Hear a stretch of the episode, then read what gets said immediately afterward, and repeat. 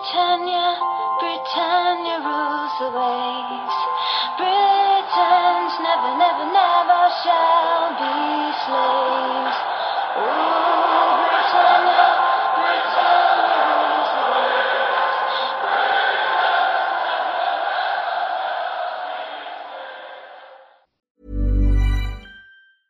I'm Sandra, and I'm just the professional your small business was looking for. But you didn't hire me, because you didn't use LinkedIn Jobs. LinkedIn has professionals you can't find anywhere else, including those who aren't actively looking for a new job, but might be open to the perfect role, like me. In a given month, over seventy percent of LinkedIn users don't visit other leading job sites. So if you're not looking on LinkedIn, you'll miss out on great candidates, like Sandra. Start hiring professionals like a professional. Post your free job on linkedin dot com slash people today. Britannia, Britannia rules the waves. Britons never, never, never shall be slaves. Ooh, Britannia, Britannia rules the waves.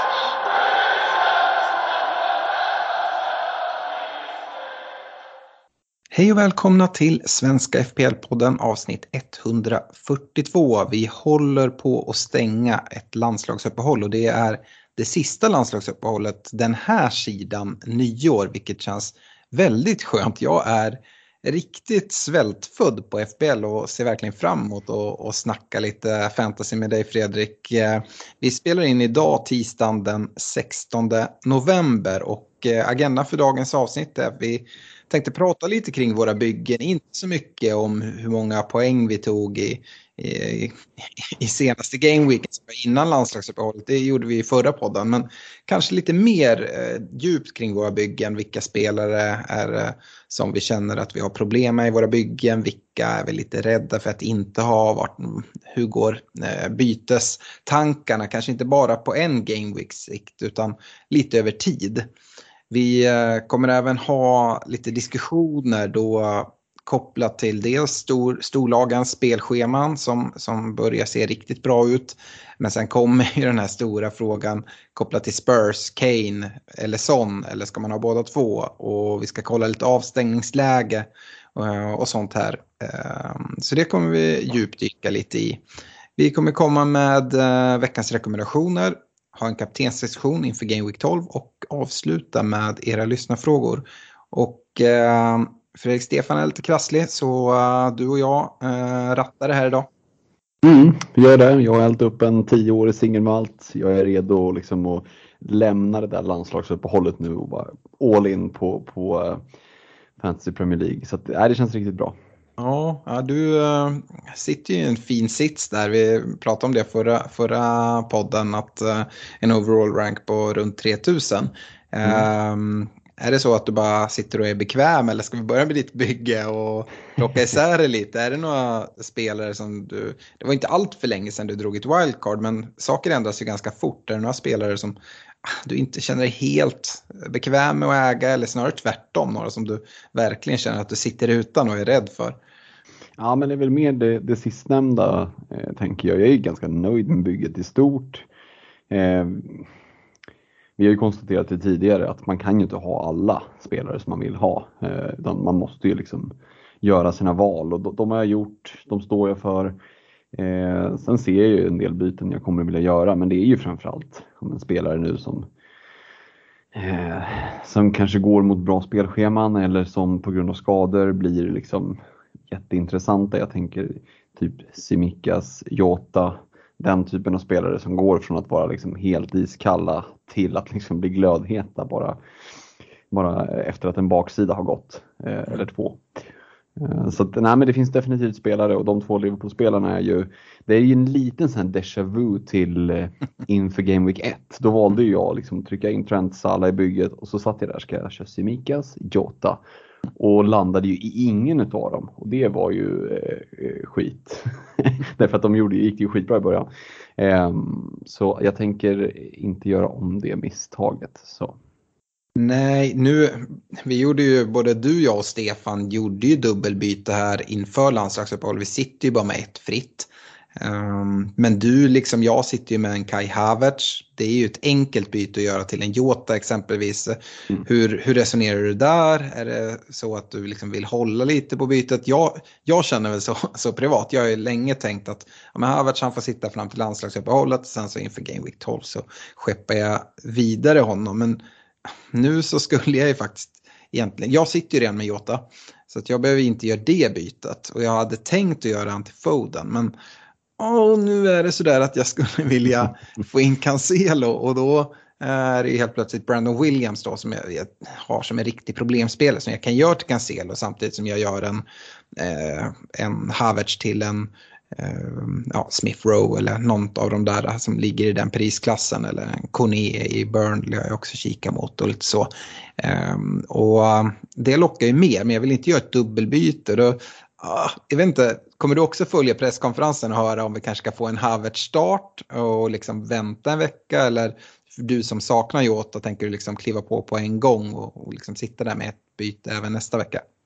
Ja, men fördelen med att kliva in på Jota, för det är ju, alltså man pratar ganska mycket om att eh, jag vet att många ganska framstående fantasyprofiler i Twitter-communityt framförallt har pratat mycket om att när de har Eh, om man startat YouTube-kanaler eller varit med i officiella eh, F P Ls liksom kanaler och så, så, så har det gått sämre för dem. Eh, och många har kopplat det till att man övertänker, utan man liksom, initialt så slås man av att jag borde göra det här bytet, men sen sitter man liksom och, som vi gör nu, liksom tröskar igenom alla möjliga olika scenarier och så landar man i något av de där som man har liksom glimtat förbi. Och så slutar det med att man borde ha gjort så där som första magkänslan var. Och Havertz, precis som du säger, Havertz till Jota är liksom ett byte som på förhand är bra. Du sparar pengar, så det, det finns liksom bara uppsidor med det. Och nu var, var det Lukaku som var tillbaka i träning. Eh, Havertz har inte sett sådär super, superbra ut. Nu spelar han väl här nittio mot eh, för Tyskland, gjorde väl något mål och sådär. Men jag vet inte riktigt hur mycket jag väger in att mål, alltså Havertz är ju inte Harry Kane för att göra den jämförelsen som bara han får göra mål så, så börjar ögonen lysa igen, utan Havertz för mig är ju mer liksom en, egentligen en nummer tio, en playmaker som tycker om att vara i, i, liksom, i zonen av att styra spel och sådär, och han har inte riktigt fått den rollen eh, eftersom Mason Mount ska ju ha den rollen i Chelsea, och han har spelat som falsk nia, jag tycker inte det liksom passar honom riktigt, jag tycker han är för långsam för det. Eh, så att Havertz till Jota tycker jag känns som ett, ett rimligt byte. Kommer jag göra det? Mm, som du säger, presskonferenserna vill jag ju höra innan. Mm. Eh, Trent och Salah sitter ju i ditt bygge. Du nämnde ju Tsimikas där. Eh, Robertson gick väl ut för Skottland. Tror, eh, jag har liksom inte hört någon, någon prognos. Det har väl ingen, men eh, det verkar ju vara någon baksida. Och det betyder att han varit borta, bör vara borta ett tag. Sen så vet jag inte hur mycket försvagning det är utav Liverpool egentligen. För Robertson har väl haft, ja, liksom, han har inte gjort det dåligt på något sätt, men han har inte skinit. Och Tsimikas har ju gjort det bra när han har fått spela. Så att det är klart man förlorar truppbredd eh, mm. om Robertson försvinner. Men rent, alltså ställa Tsimikas mot Robertson den här säsongen, jag vet inte om det är någon direkt försvagning. Uh, och kanske framförallt fantasymässigt att Tsimikas kanske erbjuder ännu mer offensivt än vad, vad Robertson gör. Det är i alla fall min, min privata uh, uppfattning kring det. Uh, gällande Jota så dels har väl Mané haft, ni, ni är ju ni är otursförföljda. Ja, uh, fan, förra året var det, var det på mittbacksidan. Jag tror inte att det ska vara jättefarligt med Mané. Uh, däremot Firmino fick man väl besked nu, eller besked, mycket rykten som pratar att han ska vara borta till, till mitten december. Mm.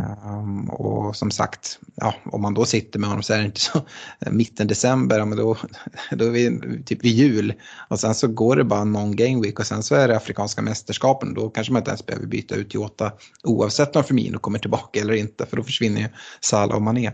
Så um, jag förstår tanken där med att plocka in Jota, annars gillar jag tanken på Tsimikas, uh, men det beror nog lite på vad man sitter med för truppbygge. Kollar jag på ditt bygge så har du Reece James, Livramento, Trent, eh, Diaz och en Ben White i försvaret.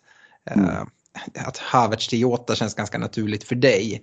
Eh, skulle man som jag då sitta ja, utan den här tredje Liverpool-gubben och ha en Brandon Williams i laget, ja men då kanske det hade varit något att liksom göra bytet där om man inte hade haft Havertz. Utan, eh, så att det går väl lite från personen, eller hur, hur liksom rankar du Tsimikas kontra Jota? Nej, men precis som du säger, jag tycker att de två är bra alternativ förutsatt nu att, att Robertson är borta ett tag. Eh, och precis som du säger, utgå från eh, det egna bygget. Eh, för som sagt, för mig är det Jota som ändå väger över. Eh, och precis som du nämnde så är det, men visst jag kanske skulle kunna vilja ha Cancelo istället för Diaz. Men i övrigt backlinjen känner jag mig rätt komfortabel med. Eh, men eh, jag tror att det är många som har back. backlinjer som är men lite haltande och, och man har kan kanske kommit in i någon snegunga på något sätt, så ja, men då har man fått, åtminstone fått in Reece James, då, då tycker jag Tsimikas är ett riktigt roligt alternativ. För jag delar verkligen din uppfattning där om att han har gjort det bra den här säsongen, han har fått chansen, han har ju vänsterfot, en inläggsfot som faktiskt är bättre än vad Robertson säger. Mm. Kommer säkert ha fasta situationer, slå några hörnor och så. Ja, absolut, verkligen så. Eh, så att vi såg ju i början av säsongen vad han kan leverera. Eh, så att, nej, men jag hade liksom varit mer ledsen som, som Robertson-ägare i fantasy än vad jag som Liverpool-supporter. Mm. Eh, är det någon spelare vi har råd att få skadad så är det ju han. En revbensskada på Mané, det var väl kanske inte riktigt vad man hoppades på. Eh, och den där... Nu var det någon ögonskada på Curtis Jones, såg jag också. Han är borta till resten av året. Så att, nej, Liverpool lider ju lite av, av skador, helt klart. Eh, mm. Genom hela laget. Eh, och, och hur mycket det påverkar sen. Ja, vi kommer ju till en, till en kaptensdiskussion till exempel. Mm. Tänk att vi kan säkert plocka upp den tråden då. Ja, verkligen. I övrigt när jag kikar på ditt lag, du har ju valt den strukturen att du inte sitter med någon premium forward. Du har ingen Spurs-gubbe. Hur orolig är du där? Det är ju många som kikar mot det tåget och kliver på Spurs. Vi ska ju ha en diskussion mer om Spurs, men hur orolig är du? Ja, alltså det är klart att med det spelschemat som kommer så, så vore jag ju korkad om jag inte kände en viss oro. Eh... Son med en T S B på tjugo procent, Kane på åtta procent, ja, det är väl det som gör att de inte är högre. Eh, vi har ju sett som en Jonsson har ju legat på uppåt femtio procent ibland, eh, om det var förra säsongen. Och, och Kane är lite samma sak, har legat väldigt högt tidigare. Eh, och då straffar det ju en mycket hårdare. Mm. Eh, Kane, jag kommer liksom inte att kunna rokera in någon eh, premiumanfallare närmsta veckorna. Det är då bara liksom att jag får ta de smällarna det blir. Jag skulle kunna gå för Son. Nu åkte väl han på någon lättare skada här i landslagsuppehållet, så man får väl invänta lite om man går i de tankarna och ser så att han är, är spelredo. Um, sitter med en komma sju på banken, så Havertz hade ju kunnat bli någon för, för nio komma åtta för mig. Men då är vi ju baka på det att Mm. som är så jäkla dyr, tio komma tre liksom, jag vet inte, men då Jota finns tillgänglig så då känns helt plötsligt Son som väldigt mycket pengar. Jag säger inte att han inte är värd det, för att det är liksom på förhand inte fel att gå dit, men när Jota kostar sju komma fem, alltså, det är ganska mycket pengar däremellan. Ja. Och jag är långt ifrån säker på att ett, ett bra spelschema gör att Son kommer att outscora Jota. Ja, alltså jämför man ditt och mitt bygge, nu har ju du dragit ett wildcard eh, mycket närmare i tiden, men så är ju ditt extremt mycket mer välbalanserat ut än mitt. Men det är ju ganska självklart, du sitter ju med en premiumspelare i Mohamed Salah. Jag, jag har ju Salah och Ronaldo på topp, jag är väldigt glad över att sitta med den premiumstriken. Men det blir ju på något sätt, ja, men du brukar prata om det här täcket som man håller på och drar.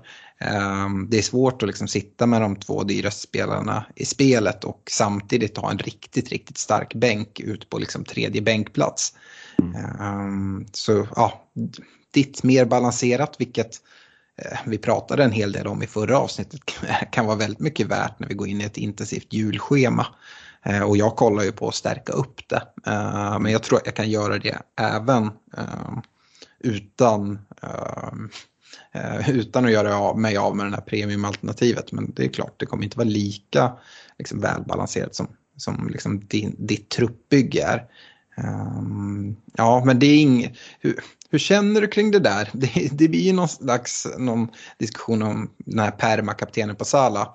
Mm. Uh, Skulle det vara så, den här att det börjar på något sätt dippa, kopplat sig till Liverpools skador, att Liverpool som lag börjar hacka och att ja, så vi vet ju hur, hur fin Salah är, men han kan väl ändå inte göra allting själv om liksom alla omkring honom hoppar på kryckor och liksom halta och lytta. Uh, och man börjar se att fler och fler börjar uh, växla över sig, att uh, Kane tar med sig landslagsformen, uh, Ronaldos fina spelschema kommer igång, Lukaku kommer tillbaka från skada och börjar spotta in mål och uh, mm. alltså alla blankar några, några gameweeks och sen så börjar folk skicka binden åt annat håll och sådär. Har du liksom några liksom tankar kring det, eller är det bara ah, jag får ta det när det kommer? Det finns fortfarande tendenser kopplat på, på att Salah ska börja blänka ändå. Nej, så är det ju, men, men eh, definitivt att han är en del av ett lag, ett lag som nu är ganska skadeskjutet. Mm. Jag tänker lite så här, min, min anfallstrio är ju Tony, Wilson och Jiménez för den som inte har det framför sig. Och Tony är ju en saga för sig, men där har vi varit inne på tidigare att det är svårt att hitta bra ersättare. Men tanken med Jiménez och Wilson är att de har ju faktiskt Norwich Burnley i tretton fjorton för Jiménez och det är väl fjorton femton för Wilson. Ja, sen vänder ju deras scheman rätt ordentligt. Exakt, två. De gör ju det. Det, mm. det, är liksom, det är verkligen stupet efter det. Så jag har ju blickat lite grann mot eventuellt någon form av fattigmans wildcard. Spara ihop till två byten kanske till Game Week sexton eventuellt. Mm. Um, och, och kunna rotera ut dem för att då kanske plocka in en premiumanfallare genom att ta ut de två och eh, någon av de lite mer price i mittfältarna. Mm. Växla ner en där och sådär. Göra en, en rokad helt enkelt. Men eh, jag ska säga det är ju också lite avhängigt på vad händer med Patrick Bamford, vad händer med Dominic Calvert-Lewin. Kommer de tillbaka och liksom visar att ja, men fan, vi klarar också av ju mål. Då kan det bli så att jag väljer att växla över till dem snarare i ungefär samma prisklass. Eh, och kanske försöker att, att skruva på lite annat håll och jobba in eh, en eh, premium eller semipremium mittfältare istället. Mm. Det glädjer mig att höra att du har lite tankar där i alla fall, för det är liksom den oro jag ser för egentligen ditt, ditt bygge som annars inte finns så mycket orosmoln skulle jag säga. Jag tycker det ser väldigt bra ut. Ja, nej, men det, det, planen finns och jag vet att stupet kommer där, men jag, mm. det är lite chicken race på hur, hur nära man vågar köra. Ja. Nej, nu har vi pratat mycket, mycket ditt lag. Går vi över och kikar på mitt, som sagt, så är ju inte det alls lika balanserat. Jag har ju redan pratat om min Brandon Williams-spelare. Jag vet inte hans roll, om det är en startspelare nu kanske under ny, ny tränare. Det skulle det mycket väl kunna vara. Han fick ju även lite speltid här. Men, men oavsett om han får speltid eller inte, så jag vet inte om jag vill, vill spela honom speciellt mycket. Jag har ju redan en sån gubbe i Moussa Sissoko i Watford som är tänkt att vara liksom tre, trea på bänken. Där är jag inte så orolig för speltid, men jag förväntar mig hellre inga poäng. Men det är skönt att ha en spelande spelare. Men ha två sådana, även om Williams då skulle spela, ah, det känns för, för dåligt här inför, inför julen. Och det är därför jag går i tanken då att ja, men göra en Williams till Cancelo som jag ändå liksom verkligen, verkligen vill få in. Mm. Uh, Sitter du med några pengar på banken nu eller? Nu, ja men jag har väl någonting borde jag ha, noll komma sju har jag. Um, men som sagt, tanken är då uh, att uh, downgrada Havertz um, till en av de här. Jag har ju, jag har ju Gallagher redan, men um, jag skulle kunna ta in en Smith Rowe, jag skulle kunna ta in en Kane uh, i Burnley eller ja. Um, Hur känner du kring det? Där. Skulle du helst göra det liksom i ett dubbelbyte samma vecka, eller känner ja. du liksom fine med att och downgrada Havertz och, och, och liksom banka ganska mycket pengar uh. för att sen ja, jag, vänta en vecka eller? Jag tycker det är lurigt den här gameweeken. Alltså jag hade så gärna velat liksom få klartecken från Torshäll att ja, men Havertz kommer starta gameweek tolv. Då hade jag liksom bara suttit lugn i båten. Eh, kanske jag gör det ändå, även om jag inte vet det. Eh, visst, jag skulle jättegärna bara vilja göra ett byte den här veckan och liksom göra Williams till Cancelo. Men det går, det går inte riktigt. Utan att göra Havertz till en Smith Rowe den här gameweeken, men det ser liksom ingen anledning att göra det liksom. Eh, raka bytet när, när eh, Arsenal ska åka till Anfield och möta Liverpool. Ja, liksom, nu pratar vi om Liverpools skador, men eh, nej, jag känner inte att jag liksom vill göra det bytet nu. Eh, då håller jag hellre bytet. Eh, det som är alternativet, det är ju liksom att skippa Cancelo och inte liksom riktigt kunna uppgradera Williams. Eh, det är ju Havertz till Foden. Jag sitter ju helt utan City. Mm. Um, ja, och det har ju varit, det har ju varit tanken hela tiden egentligen, att jag skulle få in Foden den vägen, för jag gillar honom så mycket. Och det är en spelare jag räds. Uh, City spelschema, du ska prata lite om uh, storlagets spelschema, där inkluderas ju City och det ser ju bra ut. Uh, att inte ha någon offensiv gubbe då, mm. Och det, så kommer det bli. Är det så att jag liksom går på Cancelo-spåret där i backlinjen, då är det liksom, jag kommer inte ha någon City-mittfält, jag kommer inte ha någon City-forward. Och ja, det kanske får vara så. Uh, man kan inte ha alla. Uh, tycker liksom jag har ett bra lag i övrigt uh, ändå då. Men uh, det är en spelare som, som kommer straffa mig. Jag sitter ju helt utan City, jag sitter helt utan Spurs. Uh, Önskar såklart eh, och få in Kane, har en enkel väg med Ronaldo. Men nu har Ronaldo Watford i Game Week tolv, gillar den matchningen. Mm. Um, så han kommer ju vara kvar. Sen är ju frågan om jag ska göra ett kortsiktigt byte för att liksom, uh, plocka ut Ronaldo för att få Kane här. Och, men jag ger det lite tid. Uh, ser hur han ser ut nu mot Leeds i Game Week tolv. Uh, börjar det smälla, ja men då kanske det är bara att kliva på. Um, det hade varit kul att sitta på uh, Tottenham Hotspurs uh, Stadium med Kane i bygget där mot Norwich. Um, och kanske till och med liksom bara uh, liksom gå ifrån den här permakaptenen. Uh, är det så? Ja. Vi har fått liksom indikationer på, på att Kane har börjat smälla in kassar. Uh, då kan jag absolut se, se mig göra det. Um, Men jag avvaktar lite i det beslutet. Den här gameweeken ser jag ingen anledning att göra liksom en Ronaldo till, till Kane när Ronaldo ska möta Watford. Um, sen sitter jag ju fortsatt utan, utan Raphinha. Han har inte varit inne i mitt bygge på, på hela säsongen, trots att jag liksom har pratat upp honom både inför säsongen och under säsongen hela tiden. Uh, nu är de här landslagsuppehållen uh, slut, så nu liksom... tycker jag att det finns liksom något uh, lite skönare att liksom plocka in honom. Samtidigt så tycker jag att liksom Leeds uh, schema börjar liksom gå mot det sämre. Uh, och ganska mycket sämre. De ska möta liksom så här, sexton, sjutton, arton, nitton. Då är det liksom Chelsea, City, Arsenal, Liverpool på rad där. Mm. Mm. Uh, det finns väl några matcher innan som är okej. Okay, men de har liksom nu tolv tretton, Tottenham, Brighton. I, båda i, i bortamöten. Det är klart han kan göra poäng där med Brighton och varit tajt. Och sen har han Crystal Palace som också varit tajt.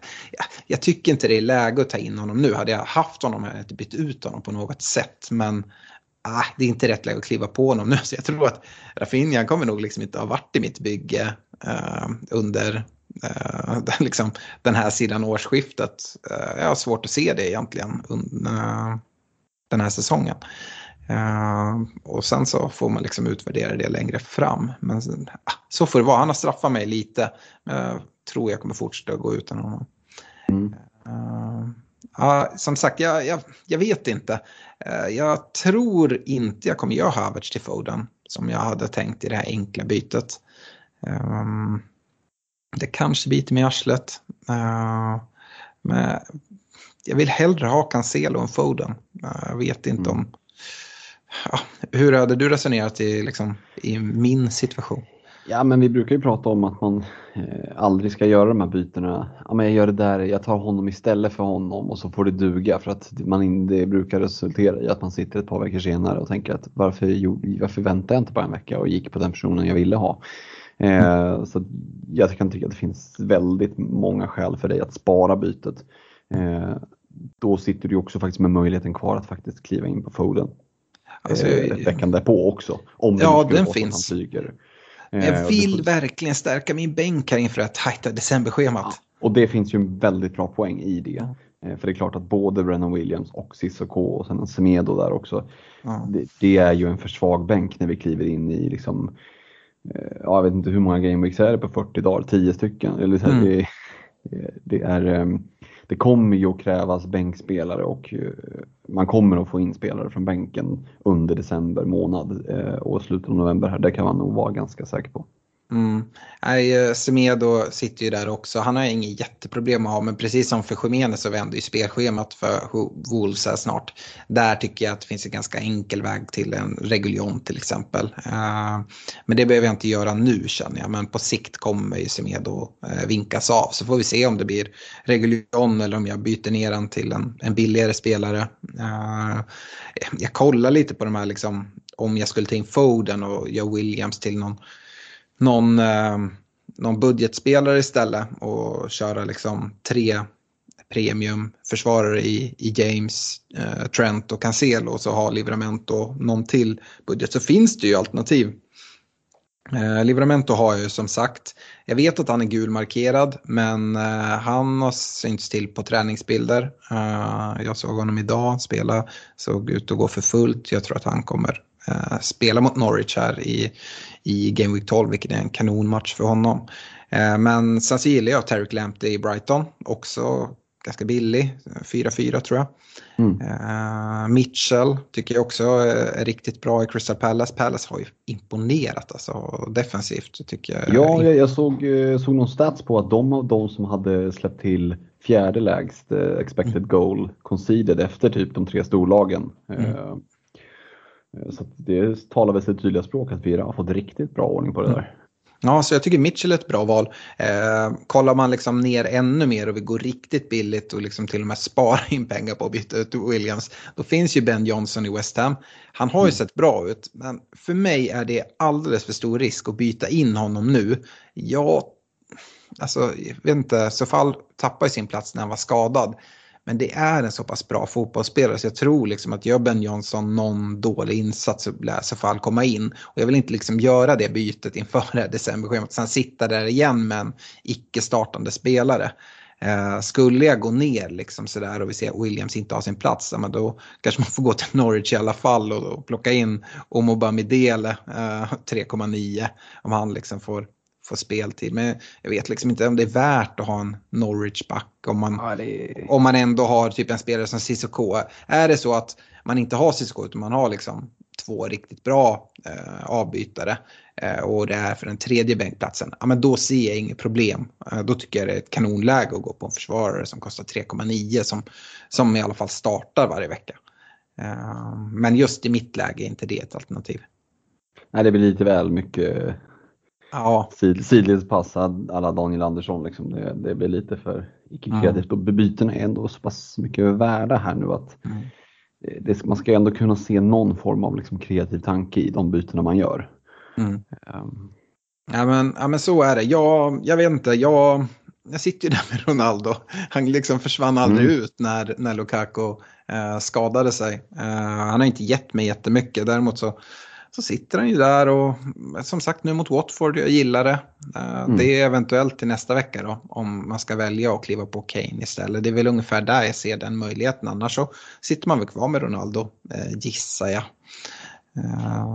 Mm. Ja, det är, det är ju liksom ingen, det är ingen kris och panik nu, utan nu kommer det snart fina, fina liksom spelschemat. Så att... Ja, och det är den där platsen att man liksom har den. Jag, jag kan göra Ronaldo när jag vill till en Lukaku eller en Kane. Uh... Så att, ja, spelschemat kommer där, han får sitta där. Jag är liksom inte supernöjd med att ha honom, jag hade aldrig bytt in honom nu. Men att ha honom ser jag inga, inga riktiga problem med. Ja. Han är liksom urtypen av en placeholder. Ja, på något sätt. Det, det är också en fin liksom, differential som kan ge en hel ja, del poäng. Ja. Alltså, det är fel att kanske säga att det är en differential och liksom en ägarandel på trettioen procent. Men uh, det är också mycket dö, döda byggen. Uh, kollar man på de som är runt mig och, och dig och liksom uppe där och, och slåss om de här topp tio tusen platserna. Ja, men där är han inte ägd av trettio procent. Um, Så man kan mycket väl vara det här om, om några gameweeks när spelschemat har vänt. Om, om United börjar få liksom ordning på skutan. Uh, yes, men uh, vi släpper väl våra byggen där. tycker jag. Mm. Uh, och innan vi hoppar vidare i allt annat ska vi klara av det här. Uh, stort tack till våra partners. Uh, Olka Sportresor, nakata punkt se, unisportstore punkt se och Glenn Sportsbar. Ska även slå ett slag för vår Patreon. Uh, jag tycker det är så roligt att prata om det eftersom att det har blivit ett sånt härligt community. Eh, Patreon punkt com snedstreck svenska F B L. Välj att stödja oss med femton, tjugofem eller trettiofem kronor i månaden. Ni är med för lite utlottningar. Vi har ju det här presentkortet på tvåtusen femhundra kronor hos Olka Sportresor som vi lottar ut på Boxing Day. Men framförallt skulle jag slå ett slag för vår Messi-tråd. Um, där men vi dels har liksom Sverige-eliten som är med och hjälper oss och um, ja, med bolla olika fantasy-dilemman som man sitter med, och vi försöker hjälpa så gott vi kan. Uh, och det ska jag säga, vi får in en del väldigt så här, lagspecifika lyssnafrågor till våra poddavsnitt, och um, nu får vi så mycket frågor så att de gör sig inte så bra i, i ljudform i podden, uh, så att jag vill faktiskt hänvisa de som har mycket sådana frågor att bli Patreons och kunna ställa dem i Messenger-tråden. För vi kommer sluta och svara på rent privata lagspecifika frågor som lyssnarfrågor, utan eh, mer frågor det kan vara kopplat till ett lag till exempel. Men nu sitter i tanken med, med Jota, vad ska man göra med, liksom, ska man plocka in honom eller Tsimikas, sådana här allmänna diskussioner som flera kan ha nytta utav. Men rent lagspecifika frågor, så här ser mitt bygge ut, skicka in ett bild på, på ditt lag och så säga um, vilket byte ska jag göra. De frågorna är inte riktigt upplagda för podden. Uh, ska man dra ett wildcard till exempel, att få lite feedback på sitt wildcard-bygge. Men det är perfekt med, med Messenger-tråden uh, för, för våra Patreons. Så att, uh, kika in den om ni inte redan har gjort det. Och stort tack till alla er som, som väljer att stödja oss för det arbete vi lägger ner. Um, ska även nämna poddresan. uh, Jag vet att vi tjatar om det här varje vecka. Det är bara för vi är så taggade för den. uh, Och um, hälften av biljetterna uh, är redan, redan liksom slutsålda. Uh, och det finns ju ett begränsat antal platser, så om ni inte redan har bokat, se till att göra det.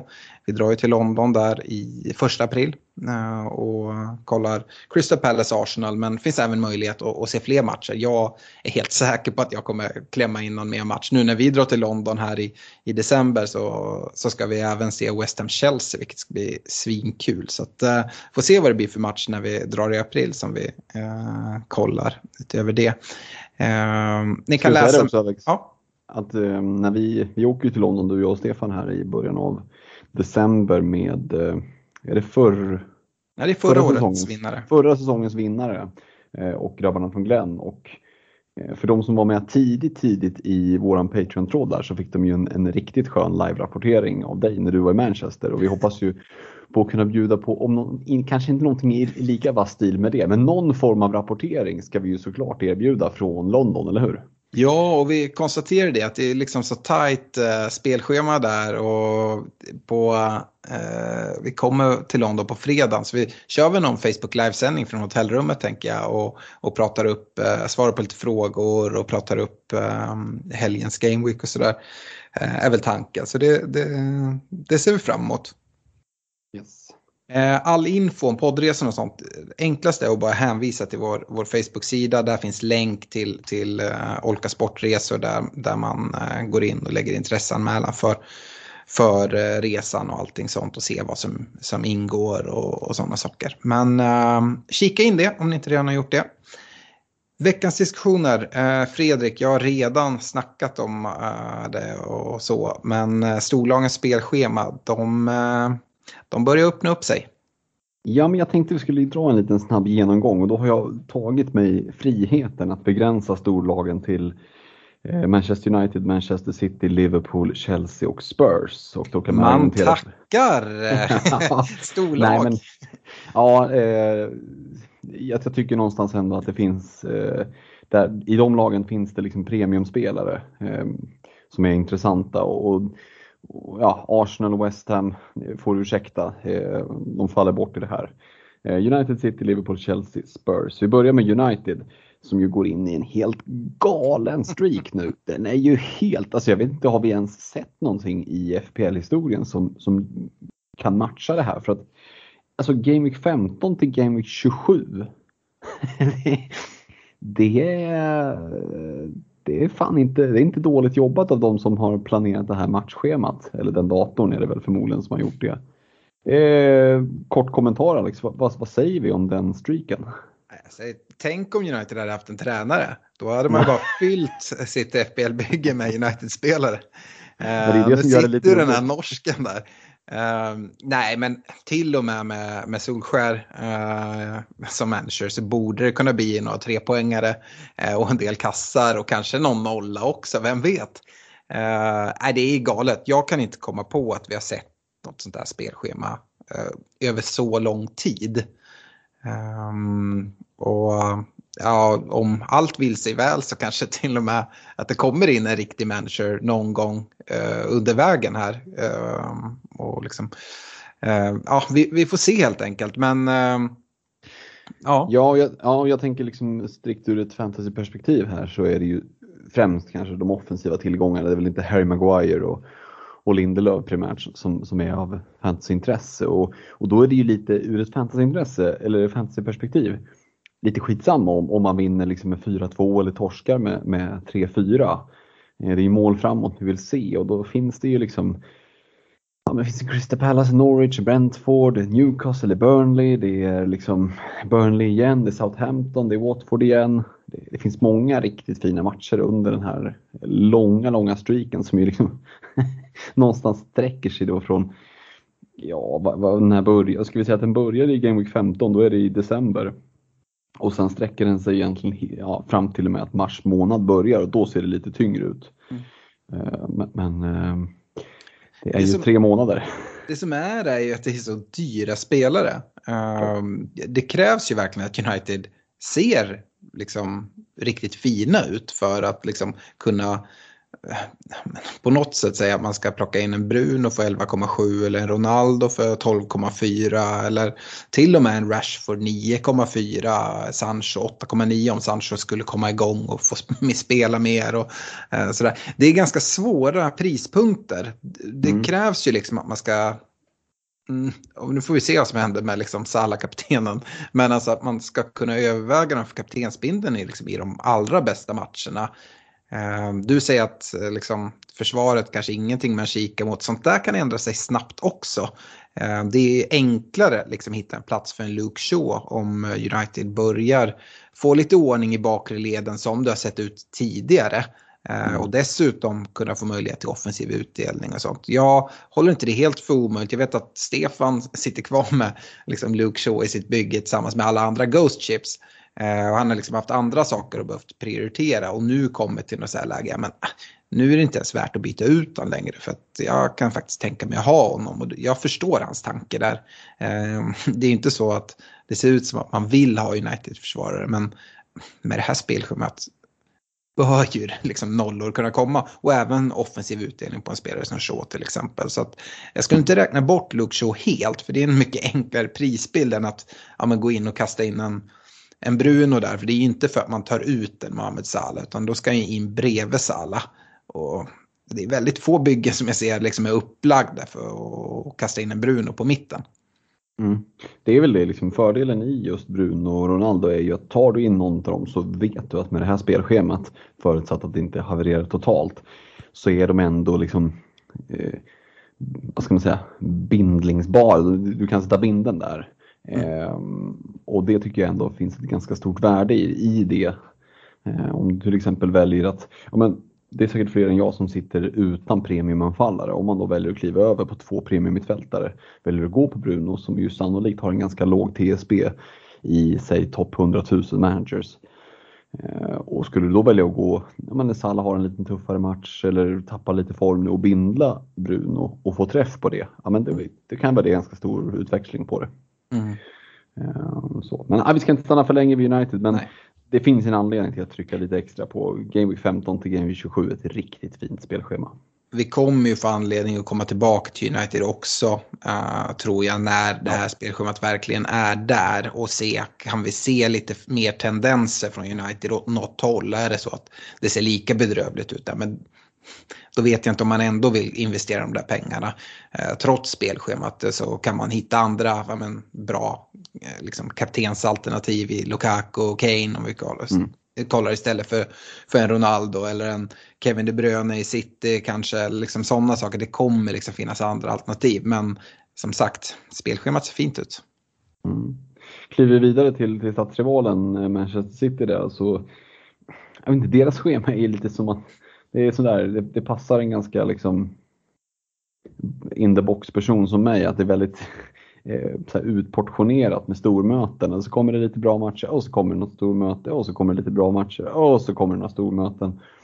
Eh, så de har ju inte den här långa streaken, och det är ju klart att det är lite mer vanligt, vi ser ju inte den så, så ofta, men framförallt då Gameweek femton till tjugo finns det en hel del fina matcher. Och sen ett litet uppehåll så tjugotre till tjugofem om man ska kolla närmsta tiden här. Mm. Eh, och det blir ju när man slår ut i ganska många matcher. Och ett, sitter du med Foden eller, eller Cancelo eller Diaz, vem du sitter med.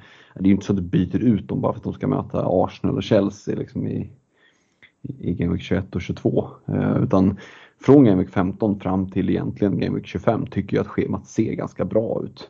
Eh, det är väldigt bra ut rättare sagt. Så att, så man, om man som du sitter helt ren på City-tillgångar, då hade jag ändå varit lite orolig här från Gameweek femton och framåt. Eh, lite någonstans. orolig. Alltså jag är orolig från Gameweek tolv, eh, om jag ska vara helt ärlig. Det är liksom, det är Everton hemma i Gameweek tolv, det är en kanonmatch. Sen är West Ham bort, eller West Ham hemma i Gameweek tretton. Visst, West Ham har sett bra ut, men det är Manchester City vi pratar om. Till skillnad från United så har ju City en tränare, kanske inte världens bästa. Det tror jag de allra flesta kan vara beredda att hålla med om, oavsett vilket lag man håller på. Eh, och ja, men City-spelarna, det är klart man vill ha dem. Eh, sen visst, det är den här rotationen som kan komma. Eh, jag ser City som så, man plockar in en spelare och så har man den liksom, mm. över säsong. Man håller inte på att försöka jaga poängen, att man sitter med Foden en vecka och sen så liksom blankar han eller får roteras. Då byter man in Bernardo Silva veckan efter eller försöker hitta Grealish poäng eller liksom sådär. Utan det är om man ser någon riktigt toksvacka, eh, om någon blir bänkad en längre tid eller liksom sådana saker, eh, eller skada, då får man göra bytet. Men annars får man liksom nästan stå sitt kast lite med City, känner jag. Ja.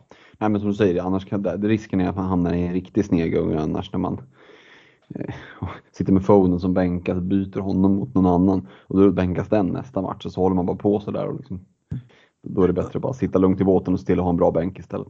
Det är ju också helt sjukt. Jag pratar om United, det är liksom så här svåra prisbilder. Det är ju enklare prisbilder med City. Ja, Kevin De Bruyne kan man ju liksom jämföra med, med Bruno då. Men i övrigt liksom så är det ju mittfältare som man liksom i ett mycket mer välfungerande lag eh, kan få in, eh, och som, gör, som definitivt kommer göra fler mål än Manchester United. Eh, sen så som sagt rotationen kanske är lite större i, i, i City än vad den är i United, men här är det liksom mycket enklare tycker jag att liksom fylla in eh, spelare. Vi pratar nu att man liksom kanske går på en Jota, men vill man gå ifrån Jota så är det inte så svårt att gå från en Jota till en Foden eller till någon annan City-mittfältare och um, så där. Vi har liksom en Jesus uh, för åtta komma sju där uppe, men han konkurrerar ju liksom med så här Calvert-Lewin och sånt där snarare än Ronaldo som, som ska konkurrera med Kane, Lukaku. Uh, så mm. att det tycker jag också man kan väga in eh, liksom när man ställer dem mot varandra. Så att, eh, jag tycker Citygubben är liksom på något sätt enklare. Jo, men verkligen så. Eh, och det är ju ganska, ganska tacksamt ändå. Utifrån mm. att man vill ju gärna ha eh, någon i alla fall. Eh, och kanske gärna en, en uppdubbling eh, med en försvarare och en mittfältare eventuellt. Eh, tycker du att jag är, är feg där liksom, med att man inte ska hålla på och liksom försöka hitta formspelaren i City, utan att man liksom får, får, får välja någon och bara riskerar att liksom offra byten för att liksom jaga poäng? Nej, men jag är helt med på det, att uh, välj din gubbe och, och sitt där. Sen är det klart att hamnar man i läge där personen blir skadad eller totalt frysboxad som typ Mahrez kan bli ibland liksom, uh, av någon oförklarlig anledning. Eh, då kanske man ska se över det, men Phil Foden är ett lysande exempel på att han kommer ju få, liksom, han kommer att få noll minuter i någon, någon eller ett par matcher här under, under det här tajta liksom, matchandet som är nu. Eh, fram till årsskiftet, och då får man bara ta det, det är liksom, du får svälja det emot och sen hoppas på att du cashar in ordentligt i de matcherna han faktiskt spelar. Ja, gällande Mahrez, nu vet jag inte om du har koll på det på rak arm, men eh, Algeriet, är de också klara för afrikanska eller? Ja, ah, det har jag inte, faktiskt inte i huvudet. Det är ju en bra mm. fråga där. Men, men eh, han lär ju vara riktigt spelsugen där om inte annat. Med tanke på mm. att han inte får spela någonting i, eh, i City. Det tycker jag är lite märkligt. Han har ändå varit rätt bra när han har fått lirat. Det är ju inte så att han har spelat match ut, match in och gjort det dåligt. Så att han liksom har spelat ur elvan. Utan han får någon match då och då. Eh, men... Eh, på ett sätt så skulle jag ju inte bli jätteförvånad om det börjar ryktas nästa sommar om att han kanske vill röra på sig, för att han är ju för bra för att sitta på bänken nio av tio matcher, jag tycker. Ja, men verk, verkligen. Det jag menar med, med det är ju att nu vet jag inte om jag hade gått till, till Mahrez ändå nu, men det är något att ha koll på. Jo, men de, de är klara för afrikanska mästerskapet. Mm. Mm. Så då försvinner han iväg där. Så han byter man ju inte in nu i alla fall. Men det är ju det är bara positivt för, för de andra City-gubbarna. Till exempel en, en Jesus som har spelat väldigt mycket där ute till höger. Där, där Mahrez plats kanske är. Även om Jesus där som forwards tycker att det är en spelare som, ja, men i brist på andra forwards faktiskt är värd att, att bolla upp som ett alternativ. Mm. Kikar vi vidare mot, mot, mot Liverpool, så ja, men det är ju, om man kollar färgmässigt den här liksom, eh, F D R, så Fixture Difficult Rating, så ser det väldigt väldigt bra ut. Så granskar man lite närmare tycker jag inte att spelschemat ser så där glänsande ut. Det kan må hända att jag kanske är färgad nu och att truppen är ganska sargad. Eh, det som är viktigt tycker jag att nämna med Liverpool, det är att de är ju redan klara gruppsegrare i Champions League. Så den C L-matchen som kommer här i slutet av november och sen i början av december, är det sjunde december eller vad det är, som man möter Milan borta. Då tror jag vi kan förvänta oss en riktig fjunisuppställning. Då kommer ni få spelare som, om ni inte håller på Liverpool så har ni aldrig hört namnen på dem. Det är min gissning i alla fall, ett par stycken sådana. Mm. Just utifrån att man kommer att behöva låta nyckelspelare vila liksom, så att man kan foka på ligan. Um, det är ju väldigt skönt för Liverpool med den skadesituation som de är i. Ja, herregud, det hade ju varit mm. katastrof att behöva slåss på, på båda fronterna. Uh, så att, nej, den, den, jag utgår från att Klopp kommer att ta den möjligheten och, och lufta lite, ja, men, Minamino och Origi och den typen av, av spelare, och så några fjunisar på det. Och det är ju eh, inte, bara, det är inte bara att de är liksom, är klara att gå vidare från gruppen, de är ju liksom klara gruppsegrare också, så att liksom mm. sidning och sådana saker, det ska, det ska nämnas. Mm. Men i övrigt så är ju samma, lite samma sak där, att från ändå Game Week femton, efter att man har klarat av eh, The Friendly Derby som det så vackert kallas, eh, mot Everton, så kliver man ju ändå in i vad som någonstans ändå får beskrivas som ett ganska bra schema med mycket fina matcher. Visst, det dyker upp någon Tottenham borta, någon Chelsea borta, men fram till liksom mitten av februari där så tycker jag ändå att det ser helt okej okay ut ändå. Sen äh, inte riktigt lika bra ändå som United, äh, men taskigt jämföra med det spelschemat, det är ändå helt okej. Okay. Ja, och Liverpool är också, precis som jag nämnde för City, mycket liksom mer fungerande lag än United. Så där behöver man liksom inte, trots den här skadesituationen, vara allt för orolig skulle jag säga. United ja. Finns det mycket, mycket fler frågetecken till, trots att liksom skadorna inte är på något sätt på, på samma sätt. Precis. Går vi vidare till Chelsea så kommer vi till det eh, av de storlagen jag har tagit med här som kanske har det sämsta spelschemat närmsta tiden. En hel del tuffa matcher insprängda. Visst, det finns någon enstaka godbit där, men ska jag rycka ut någon liksom, då är det Watford borta i Game Week fjorton, ja, ett Leeds hemma i Game Week sexton. Men sen är det liksom, jag vet inte. Ja, alltså så här nu, nu i, vi pratar den här fixture-ticken, då liksom rankar de Everton hemma som en trea. eh, ja. Ja, jag tycker det är en bra match.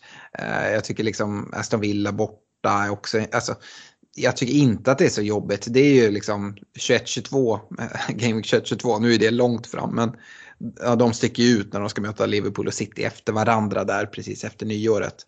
Um, och sen så är det, jag har inte järnkoll på det där, men uh, uh, klubblags V M kommer väl där i början av tjugohundratjugotvå också.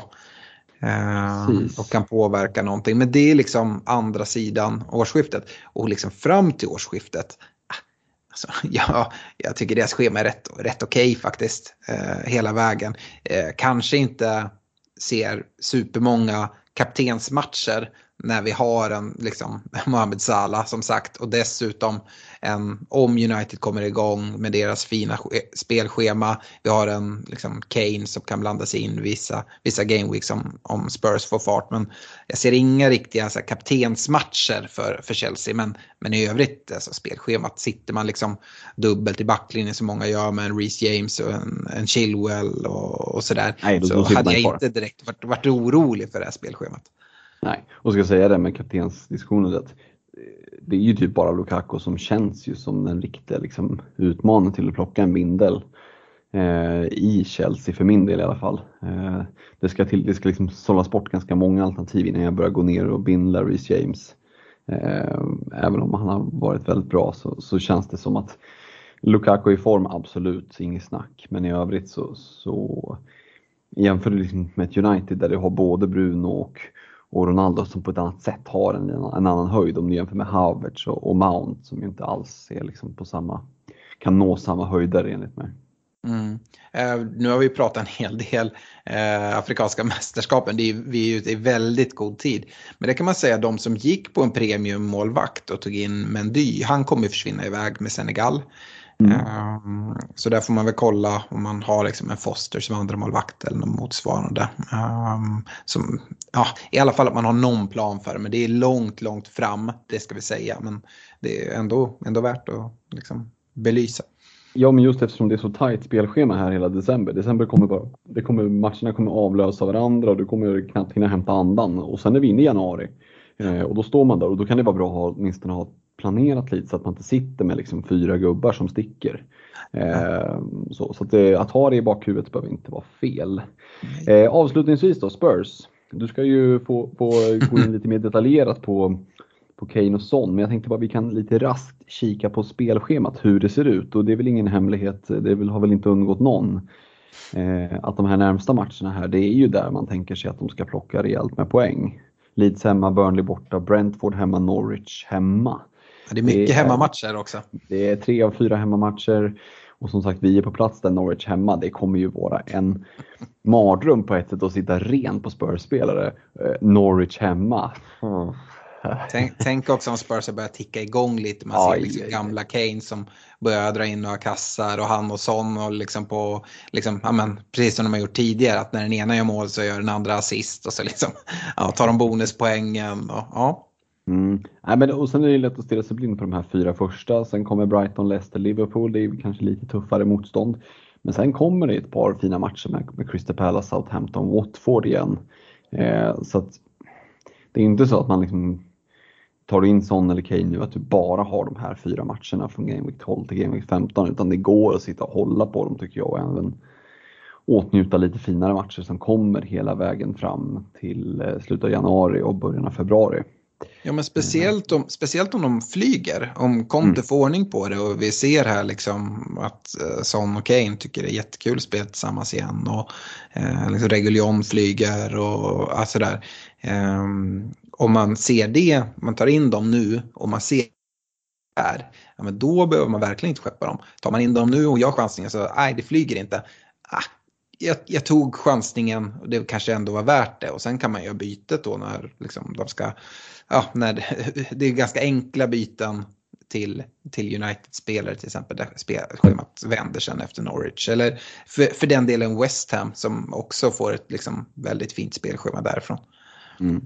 Jag tycker ändå det är intressant. Du sitter ju i den ganska tacksamma situationen där du kan sitta med Ronaldo, vi pratar om det lite placeholder och bara egentligen invänta den här Leeds hemma, flyger Kane, ja, men då kliver jag in där direkt. Mm. eh, ja, det är ju inte så många som, det är ju typ bara om du har Ronaldo i bygget du sitter så. Mm. Alla andra måste ju liksom, ja, men, sitta med två byten för att inte behöva ta minus fyra för att jobba in Kane. Mm. Så att, om man då inte som typ Stefan som sitter med honom i bygget redan, men det är inte jättemånga som gör det än så länge, så att de, de, de lyckliga eller olyckliga få kan vi nästan bortse ifrån. Och jag tror att det är ganska, den majoriteten av de aktiva managers sitter kanske utan både Ronaldo och Kane. Och då är det lite sådär vanskligt hur man ska hitta dit. Ja, kanske med två fria då, att du kan rejält downgrade en mittfältare och ha råd att liksom trycka upp någon av. Men det är, det är långt upp även ifrån Antonio och Jiménez och de här. Det är många miljoner som, som ska adderas för att, för att nå upp till K-nivån. Ja, men har man gått på det val som du gjorde, som många har gjort med ett sent wildcard och då liksom kör en balanserad trupp och kanske bara ha Salah som sin premium, och han är ju liksom inte aktuell och, och nedgradera på något sätt, då blir det tufft. Och mm. det alternativ som är, det är ju att ta någon liksom, men, ganska högt prisad spelare och gå ner på en liksom icke-startspelare mer eller mindre. Och frågan är hur intresserad man är av det när man går in i decemberschemat. Eh, är det verkligen värt det? Alltså det är, det är lurigt eh, skulle jag säga. Och jag tror att vi kommer liksom få återkomma till den här frågan i liksom flertalet poddar här framöver. Lite beroende på utfall. Vad händer med Spurs? Mm. Eh, men... Eh, Ja, vi får se. Jag, jag ser ju Ronaldo lite så här i mitt bygge som, ja, han har inte varit så, så liksom, han har inte gett mig det jag hade hoppats på riktigt. Eh, sen de senaste gameweeksen har jag inte haft så mycket förväntningar, man har bara suttit där för jag har inte riktigt sett någon, någon bättre väg att gå. Eh, och den här Watford-matchen som jag hoppas få någon utdelning på nu till helgen. Men... Eh, ja, vi, vi, vi får se helt enkelt. Jag, mm. nu, det är inte dumt att ha honom där. Nej, herregud. Det ger ju en, en frihet och en flexibilitet att kunna kliva över. Och som sagt, flyger inte Kane. För vi har ju pratat väldigt mycket om och, och Norwich hemma och sådär. Men liksom, sanningen är ju att det har ju inte sett bra ut i klubblaget. Och, och Albanien och San Marino och allt vad det kan vara som man gör mål på. Jo, men fan, det är ungefär som att... Det är ungefär som att vi och grabbarna på Glenn skulle ställa upp på andra sidan. Det är klart att han gör mål då. Ja, eller liksom... Norwich. Ja, eller Norwich. Men ny tränare nu, Dean Smith. Vad, vad kommer han in och kan förändra? Jag har väl inga liksom, tankar om att han ska göra mirakel där. Men vi har ju sett lag tidigare fått sig en liten uppryckning första månaden eller två när det kommer in en ny tränare. Och Farke hade varit där ganska länge. Så att det är ju... Det är ju inte så att de har skickat tränare på löpande band och spelarna säger ja, nu kommer in en ny tjommen, eller hur länge ska du vara kvar innan nästa snuttjulle kommer in? Utan, Watford. Eh, ja, precis. Eh, för det, det här kan det ju bli liksom ett tränarbyte. Ja, men det är svårt att se någon effekt i det, för det är bara business as usual. Det är det ju verkligen inte i Norwich, ska man ju säga. Eh, så jag tror ju ändå att anställningen av Dean Smith är tänkt att vara på lång sikt. Mm. Eh, och då, då tänker jag nog att ja, men det kan nog... eventuellt få en, en viss påverkan. Sen är det ju ett lag som är för dåligt för Premier League. Det, så är det ju. Men, men ähm, ja, jag vet inte. Vad, vad tror vi om Kane och Son och hela den, hela ja, den biten? Vi, vi, vi har ju redan börjat prata om dem en hel del. Så vi, vi bara går över till den punkten officiellt också. eh, det är ju den frågan som många går på. Ska man gå på Kane eller Son? Alternativt båda. Eller... ingen chansa. Jag var inne på det, jag tror det var i förra podden, att det är lite så här typiskt läge att efter vi har facit i hand så kommer folk komma så här, ah, vad var det jag sa? Oavsett om liksom vilken, ja, vilken väg man valde. Gick man utan och eh, liksom Spurs inte kommer igång, då kommer man säga, men varför var det så många som hoppade på där? Man såg ju liksom Spurs, de, de fungerar ju inte. Eh, eller så smäller de dit och så kommer alla som gjorde det. Bara, hur kan man inte sitta med både Son och Kane med det här spelschemat? Det är ju liksom helt hål i huvudet. Eh, jag tycker det är jättesvårt. Jag tycker det blir väldigt intressant nu. Eh, även om du snackar ner eh, Kane mål här mot San Marino och Albanien och det är några straffmål. Men det är väl en grej om han hade gjort liksom så här, mål i, mot, mot San Marino och ett mål mot Albanien. Så. Men det är sju mål på två matcher. Ja, det. Och det, det tror jag alla ändå kan hålla med om. Det är knappast negativt för Kane att han gör de här målen i landslaget. Och för en striker så är det ju mycket självförtroende. Alltså mm. bara få liksom... hade han gjort fyra mål på de här två matcherna, liksom kommit tillbaka och bara känt sig odödlig så här, att han tänker ju inte ja det var bara San Marino och Albanien. Han kollar liksom, åh oh, fan jag har gjort sju mål, fan vad fint, eh, och kollar han på spelschemat, det är inte så att han ska gå in och möta City, Liverpool, Chelsea här efter varandra, utan det är Leeds, Burnley, Brentford, Norwich. Mm. Alltså jag tror han känner så här, fan sju mål, fan jag, jag är odödlig nu. Jag ska in och möta ett Leeds som, ja visst, de kanske har bättre, bättre försvar än San Marino. Men eh, liksom inte han sitter och liksom väger det så. Utan han bara har en god känsla över att, att få hitta målet så pass mycket. Um, så äh, ja, det, det är min känsla. Jag tror att han kommer ta med sig de här målen in med ett stärkt självförtroende. Um, ja. Sen så, jag föredrar ju Kane utav flera anledningar. Um, men, ja, jag vet inte om du håller med, men det blir ju lite samma diskussion som vi pratade om Tsimikas och Jota om man sitter med Trent och, eh, Trent och Salah. Att det är lite vad man har för lagstruktur själv också. Håller du med i det eller?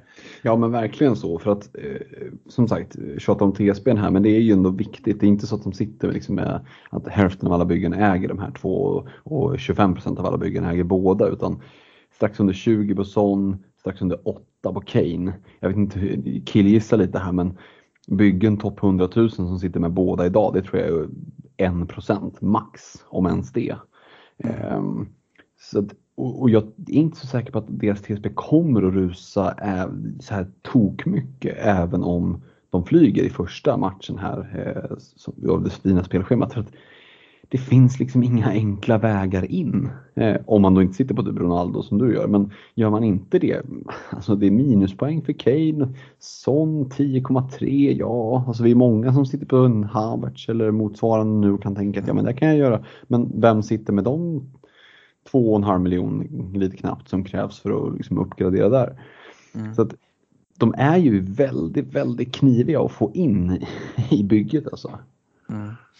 Jag har alltid varit sån att om man liksom ställer Son och Kane mot varandra bara liksom så, så har jag alltid föredragit och haft Kane. Nu har vi inte sett så mycket straffar den här säsongen, men han är på straffar, Kane. Mm. Alltså det är liksom enda liksom riktiga plusset jag ser för Son, det, det är att han kostar mindre. Men skulle jag liksom tänka med att börja dribbla med kaptenspinnen bort från Salah, så känner jag mig mycket mer bekväm att sätta den på Kane än, än på Son. Jag vet inte om det är fel, men det är så, så, så jag känner. Sen så, jag sa att jag är flera anledningar jag liksom föredrar Kane. Dels så gillar jag den lagstrukturen mer. Det har jag pratat om hela säsongen. En premium striker och Salah på mitten som andra premiumspelare.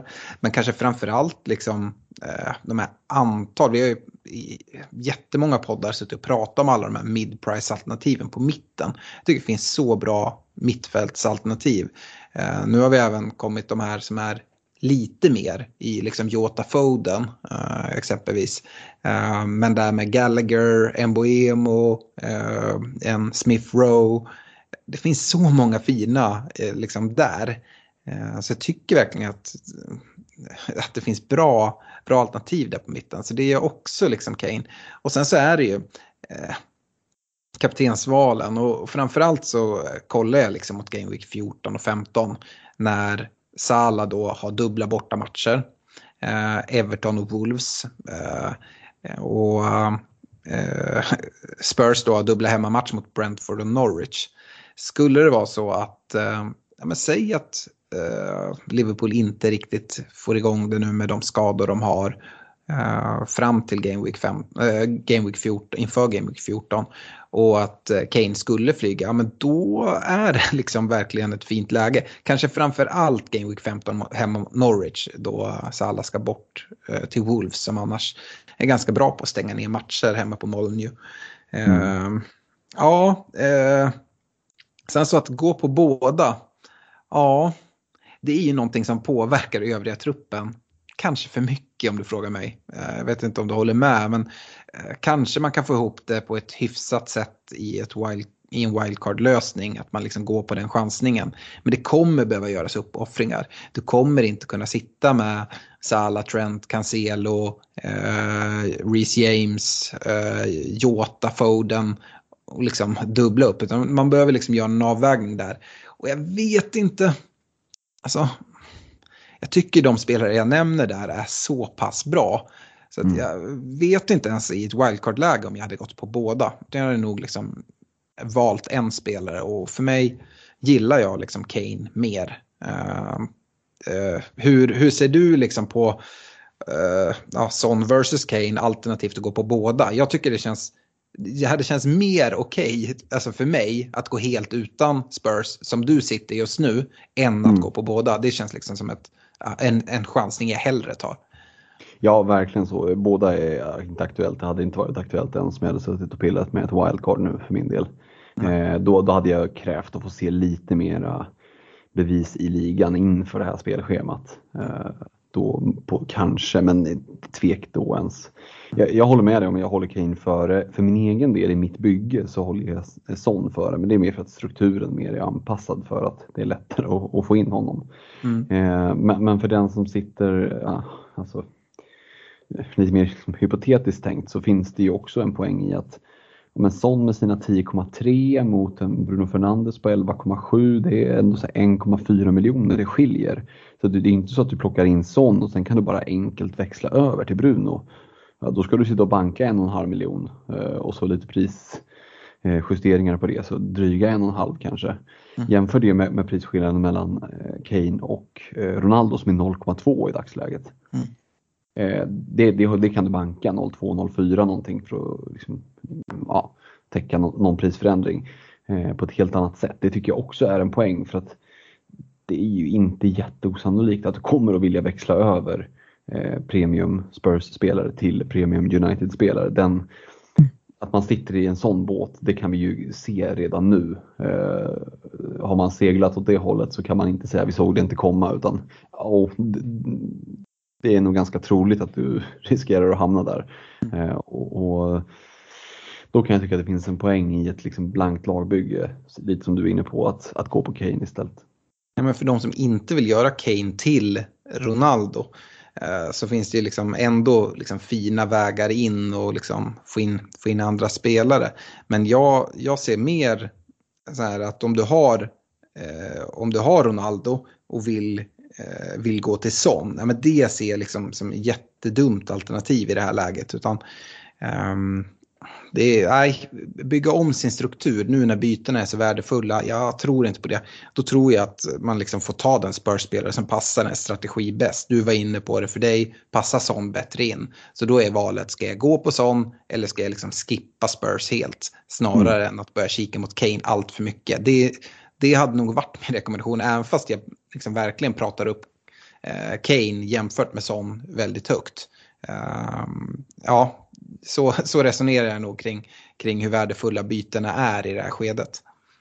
Ja, jag tänker det också skulle ju kunna vara en sån anledning om man sitter i ett sånt läge som ja, men, både du och Stefan gör, men kanske framförallt i ett bygge som mer liknar mitt. Eh, att spara bytet den här veckan, så man sitter på två byten till nästa vecka. Om man nog liksom känner sig livrädd, kanske mer livrädd än vad jag gör för Spurs, och känner att ah, fast flyger de, då vill jag ju ta in dem. Ja, men kolla på bygget, hur ser det ut? Klarar du dig den här gameweekend? Det gör du förmodligen om du sitter på något riktigt liksom, eh, taskigt bygge. Då kanske det är värt att spara bytet för att sitta med två fria, för då är det lättare ändå att jobba in. Mm. I alla fall sån, mm. om du nu är så liksom sugen på att ändå täcka eh, Spurs. För det är ju svårt med ett byte, då skulle du börja dra minus fyra och ja, det är ju minuspoäng för att plocka in Spurs-spelare så här. Det kanske visar sig att det hade varit en jättebra affär, men det fönstret du ska träffa då, det är, det är för smalt för min del på förhand. Mm. Mycket kommer ju avgöras för mig här, hur jag väljer att göra. Ska jag bara sitta kvar med Ronaldo och liksom eh, kunna använda mig byten på, på annat håll, eller ska jag göra liksom bytet till Kane? eh, alltså, jag, jag är så rädd att bara bli liksom eh, för emotionellt involverad och vilja ha Kane när vi är på plats mot Norwich. Eh, om jag liksom ser tendenser från Kane här. Eh, det kommer vara ett krav för att göra det. Men ja, nej, jag vet inte. Det är fan lurigt alltså. Mm. Men du har ju ändå fördelen att du kan sitta och bara hålla på det och hålla på det. Eh, i, speciellt med tanke på att Ronaldo har en fin match nu. Mm. Eh, och ser vi tendenserna att de här målformen håller i sig, ja, men då är det ju lite av en no-brainer med det schemat ändå. Eh, att plocka in Kane om han liksom gör ett hattrick nu mot Leeds här och bara liksom lyser av självförtroende. Då har jag ju svårt att se att du kan hålla dig från att trycka Ronaldo till Kane. Ja, United har ju då de här matcherna som vi pratade om, Spurs, de här fyra som börjar nummer tolv. Men för mig kommer tolvan inte vara intressant, för då är Ronaldo mot Watford. De tre som är då tretton, fjorton, femton, det är att United ska bort och möta Chelsea i tretton, hemma mot Arsenal i Game Week fjorton och Palace hemma i femton.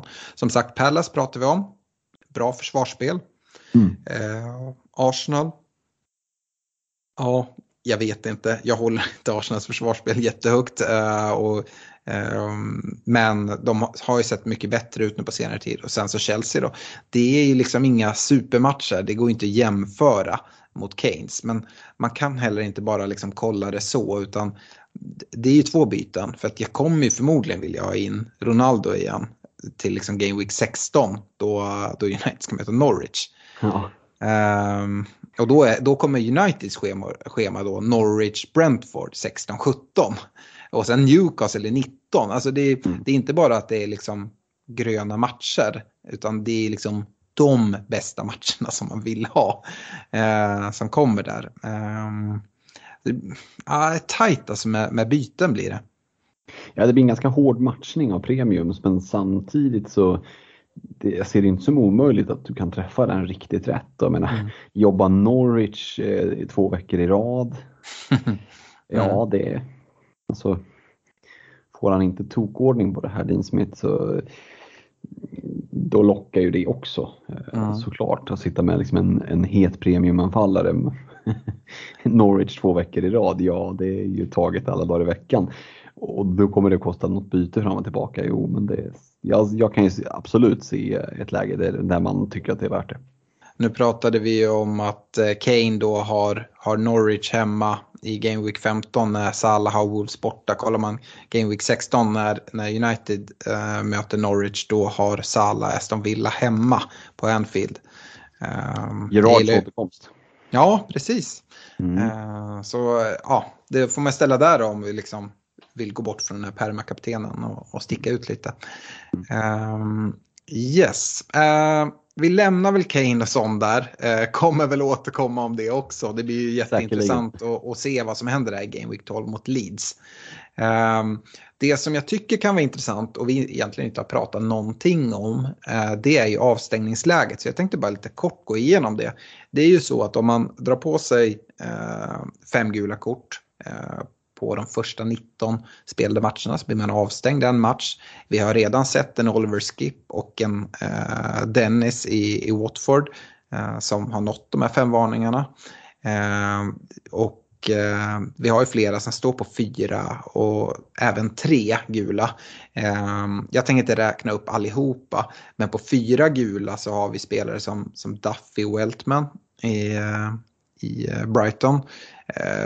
Brownhill, Luke Shaw som också har ganska höga ägarandelar ska nämnas där. Richarlison, Tarkovsky, Matt Ritchie i Newcastle om man liksom verkligen drar ut på det. De spelarna kanske man ska tänka lite på innan man, man byter in nu.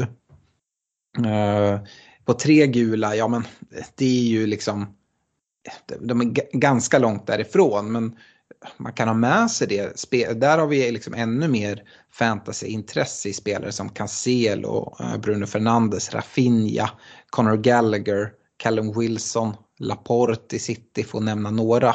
Eh, sen efter den nittonde spelade ligamatchen så höjs det ju till tio gula kort. Eh, och det är väl inte så att jag skulle dra mig för att byta in Cancelo nu för att han står på tre gula kort. Eh, det är väl mer att liksom hålla lite utkik om man inte byter in Cancelo den här veckan. Han går upp på fyra gula.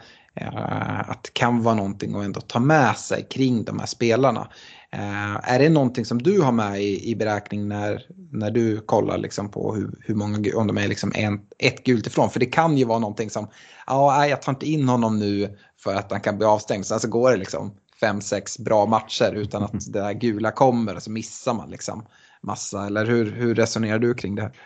Jag tycker att sitter man i ett läge där man står och väljer mellan två olika spelare och den ena står på fyra varningar och den andra på en eller ingen alls, då kan det absolut vara liksom en faktor, form, spelschema, eventuellt avställnings, avstängningshot, och då blir det ju liksom naturligt att man blickar mot hur ser övriga bygget ut. Sitter jag med, liksom med Tony på första kvisten och det är han som får, som får komma in då istället, ja men då kanske det funkar. Sitter jag med Brennan Williams, mm, då är det lite jobbigare kanske. Eh, utifrån att bara ge ett exempel på vad är det jag får in om den här spelaren blir avstängd en match. Mm. Eh, så, så det är väl det. Så det kan absolut spela in. Det beror lite på, för min egen del, men det, utifrån när jag har ett bygge där i princip alla är startspelare och, och ganska tacksamma sådana. Nej, men då, då väger det inte jättetungt. Eh, mm. Men... men som du som sitter med C S K och Williams där, då blir det ju lite känsligare, kanske framförallt för dem om de står på, ja men som, nu är ju Cancelo så pass bra att han är ju en som man skulle kunna ta in ändå, men spelare som kliver upp på fyra eh, kort, ja, alltså risken är ju där att man, man torskar en match, och då får man göra bedömningen, är jag beredd att ta den risken? Ja, det kanske är, eh, men att åtminstone ha med det i liksom kalkyleringen är ju vettigt, så att man inte liksom vaknar upp och åhå, eh, var det så? Eh, så att det är bra att ha koll på, tycker jag. Jag tycker det framförallt är intressant nu de här som står på tre gula, vi säger Raphinha och Wilson, som har några matcher nu på kort sikt som är helt okej, okay, och sen så går de in i riktigt tufft spelschema. Säg att eh, Raphinha och eller Wilson drar på sig ett gult nu i Game Week tolv. Alltså det är någonting som verkligen, alltså jag hade tänkt två gånger redan innan med att det liksom är så kort sikt som de har bra, bra matcher innan det blir riktigt, riktigt tufft. Men hade de gjort det i Game Week tolv, då går de verkligen helt, helt bort och, och plocka in. Uh, så det är någonting jag hade tagit med mig. Uh, uh, ska vi gå över till veckans rekommendationer, uh, så börjar vi i försvarsleden. Och uh, Fredrik, du kan få börja där, tänkte jag. Mm. Eh, och jag vet att jag satt, det var ju ett par veckor sedan här när vi, vi eh, jobbade rekar. Du kan eh, nästan sist... bortse från, från dem du hade sist, tycker jag, och bara köra på ett liksom, eh, blankt Blank. blad. Jag, jag kan göra det, men det kommer att se hyfsat likt ut ändå. Eh, jag kikade lite och sådär, liksom tänkte att ja men, eh, ja men som Livramento, och de har vi haft med honom ganska länge, det kanske inte är värt att ta in honom om man inte har honom. Så kollar jag spelschemat, så kollar jag hur han har sett ut. Jo, sitter du inte med Livramento än? Eh, fortfarande bara en T S B på tjugotvå komma sju procent. Alltså, jag, jag kan inte ta bort honom från min rek. Det går inte. Utan han, han, han sitter ju cementerad där så, som det är just nu. Eh, Reece James, ja, det är inte så mycket mer att säga. Det är bara att kolla poängen liksom. Eh, och, och som komplement till det då, så, så väljer jag ändå att ta med Cancelo eh, istället för Diaz som jag hade förut. Eh, för jag tycker att det taket som han har visat upp nu, Cancelo, det är ju tillsammans med James, de, ja, det är ju James, Cancelo och Trent, det är ju de tre som har överlägset högst tak i backlinjen. Um, så att Cancelo, Reece James och Livramento. Det är ju de tre som du nämnde, James, Cancelo och Trent, som jag tror liksom alla håller med om är med de, den trebackslinjen man vill ha. Och sen så är det olika uh, om man vill ha fyra premiumspelare, man kanske kastar in en Diaz eller en Chilwell. Mm. eh, och sen oftast är det Livramento då som är den billigaste, eh, men det kan även vara att man går på en trebackslinje och har Livramento och en, vad vet jag, en Ben White har du, men en mm. Tarek Lamt i, i Brighton eller motsvarande kanske är den nya Ben White, eh, om vi blickar framåt någon vecka.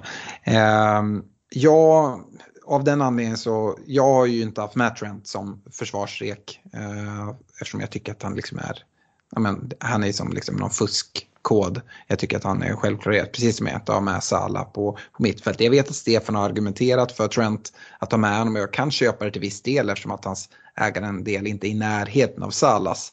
Uh, men det är min permarek med Trent.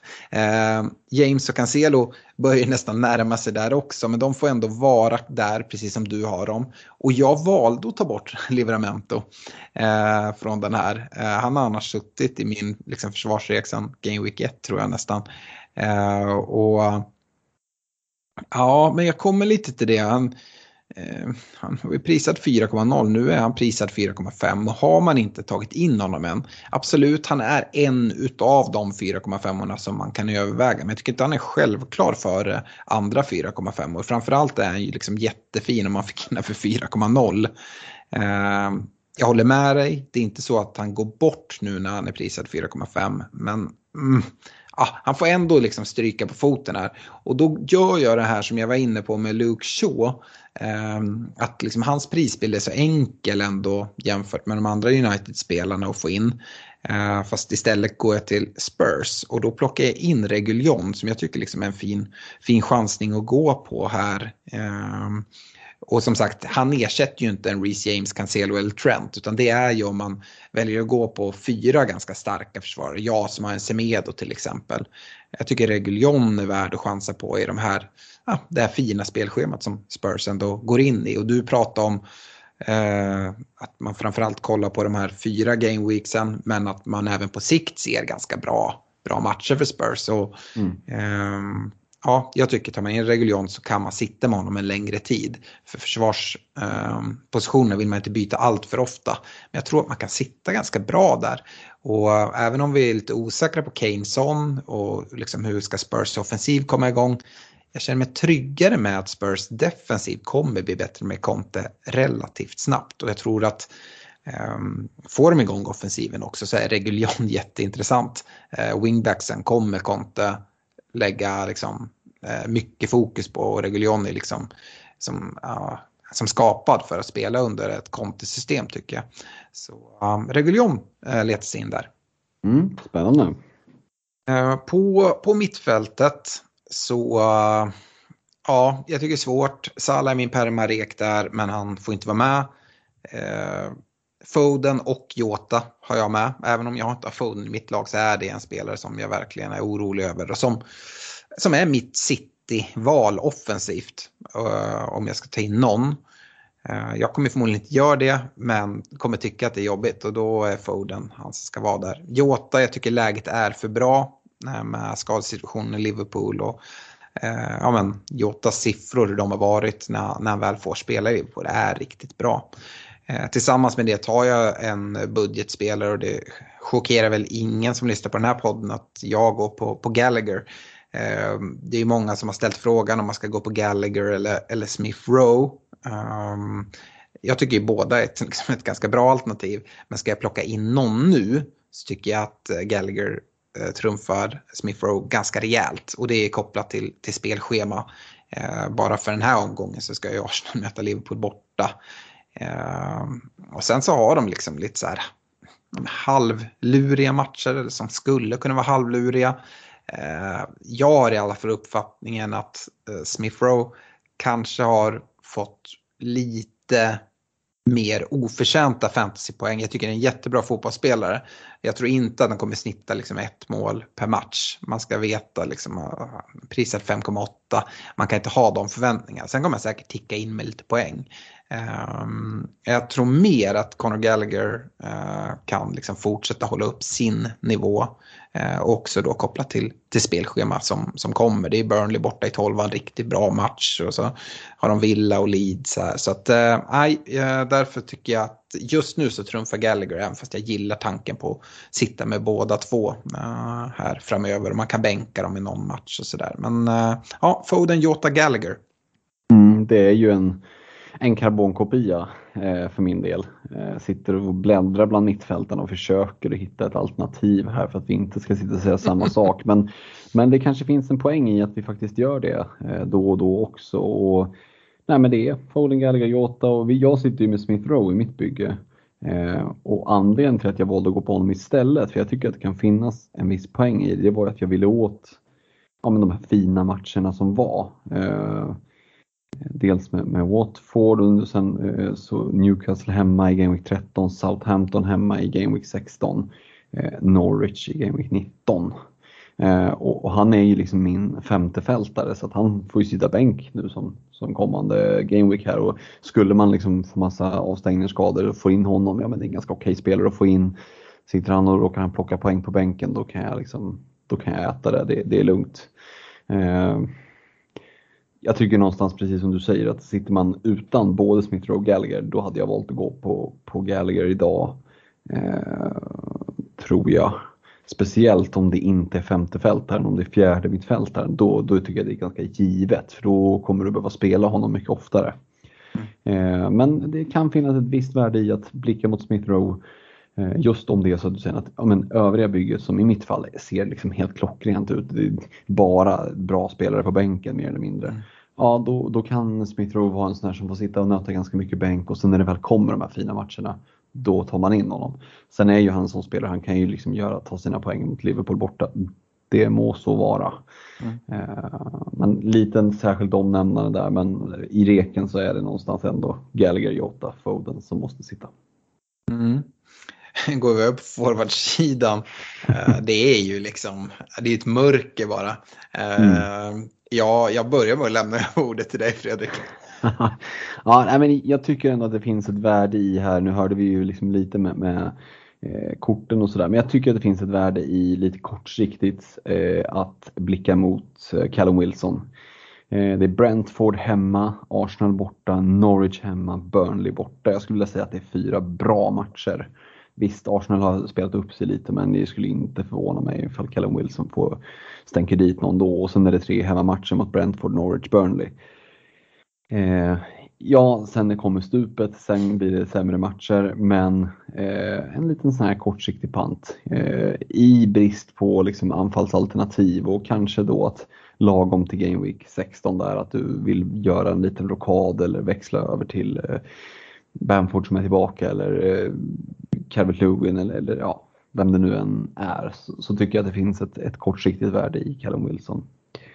Uh, och sen har jag valt att slänga med Harry Kane, uh, mest utifrån spelschema. Jag tycker att den, han är svår att få in i bygget, men det går liksom inte bort sig ifrån, och vi är inne på det att det, det finns ganska få anfallare som, som lockar. Och det är klart att hade jag haft stålarna på banken, varit rik som ett troll uh, och kunnat göra Tony till Kane, ja, det hade jag gärna gjort. Alltså, skämt åsido, nej, men jag hade gärna suttit med Kane inför de här matcherna. Uh, lite som Stefan har satt i ordning för sig. Jag hade, mm. visst, jag hade suttit och, och tyckt att det var ganska bekvämt. Eh, så att eh, Wilson och Kane landar jag i. Mm.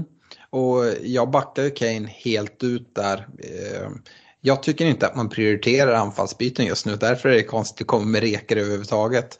Den enda anfallare som jag liksom skulle kunna pinpointa för jag vill få in just nu, det är Kane. Mm. Eh, jag hade inte bytt in någon annan forward. Um, därför är det liksom svårt med den andra reken.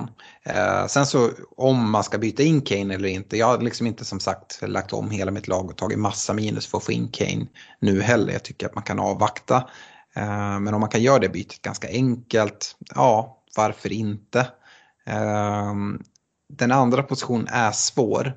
uh, Jag För mig är det liksom byterna så värdefulla, så att jag är lite för orolig för att, att gå på Wilson. Jag, jag hör vad du säger, jag gillar det. Samma med Jiménez, sitter egentligen i liksom lite samma läge där. Mm. Um, ja, du kommer väl skratta nu, men jag, jag landar någonstans i Ivan Toney. Um, och jag vet inte om man liksom, det är han man byter in. Men han är en ganska trevlig prisbild, uh, om man liksom behöver hitta lösningar att liksom gå neråt i, i pris. Den enda som egentligen jag skulle kunna liksom konkurrera med, med en Tony och plocka in, det hade varit typ en Antonio. Det känns liksom konstigt att reka Antonio med det spelschemat som kommer, men det, när det lättar upp sen från ja, Game Week sexton, lättar det ändå helt okej, okay, tycker jag. Mm. Ehm, då vill man förmodligen ha Antonio. Ehm, Så ja, Tony får mycket skit. Det är många som liksom så här, ah fan, nu är jag trött på honom, jag byter ut honom. Offra inte ditt byte för att plocka ut Tony nu, för det finns inget annat bättre som du kan få in. Det är som du säger, kan man göra Tony till Kane? Det kan ingen göra utan att liksom ta minuspoäng eller liksom ändra om något fullständigt. Uh, och då tar man inte ut Tony nu. Han ska möta Newcastle borta. Jag tycker liksom spelschemat är helt okej okay här, uh, på men, ganska lång tid ändå liksom. Jag kan se, jag kan absolut bänka han i någon match, men jag har inga problem att spela han egentligen i någon match här som, som kommer. Um, och då tycker jag hans prisbild liksom är, är enklare än en Wilson eller en Antonio eller ja, de här andra spelarna. Um, så ja, Ivan Toney. Uh, jag vet inte om jag själv hade tagit in honom, och det är för att jag inte hade gjort forwardsbyten. Uh, men det blir lite mer som en rek att inte byta ut honom. Lägg era byten på andra positioner än på forwardsidan just nu. Um, ja, jag ser fram emot när vi får tillbaka Bamford och Calvert-Lewin och liksom, ja, det, liksom öppnar upp sig lite mer alternativ till, um, till forwardsplatserna, och att ja, men Antonios schema uh, kommer igång och sådär. Uh, just nu är det svårt med forwardsrekarna. Uh, går vi in i en kaptensdiskussion istället för Game Week tolv, ska vi börja med att säga det att det är en lördags deadline tolv noll noll, eftersom att det är Leicester-Chelsea som sparkar igång klockan tretton trettio.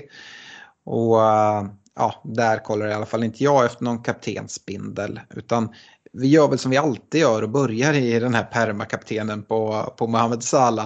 Eh, det är Arsenal som kommer på besök på Anfield, och eh, jag börjar eh, se liksom att liksom tålamodet brister hos folk kring Salah lite lite grann. Eh, jag förstår det inte. Jag tror att folk börjar bli bortskämda. Man ska ha klart för sig att Salahs enda blank den här säsongen var i Game Week två. Mm. Uh, jag tror många tänker att Salah har blankat de två senaste. Han har haft en assist, absolut. Salah-mässigt är inte liksom, den här säsongen något att liksom hänga i granen på något sätt.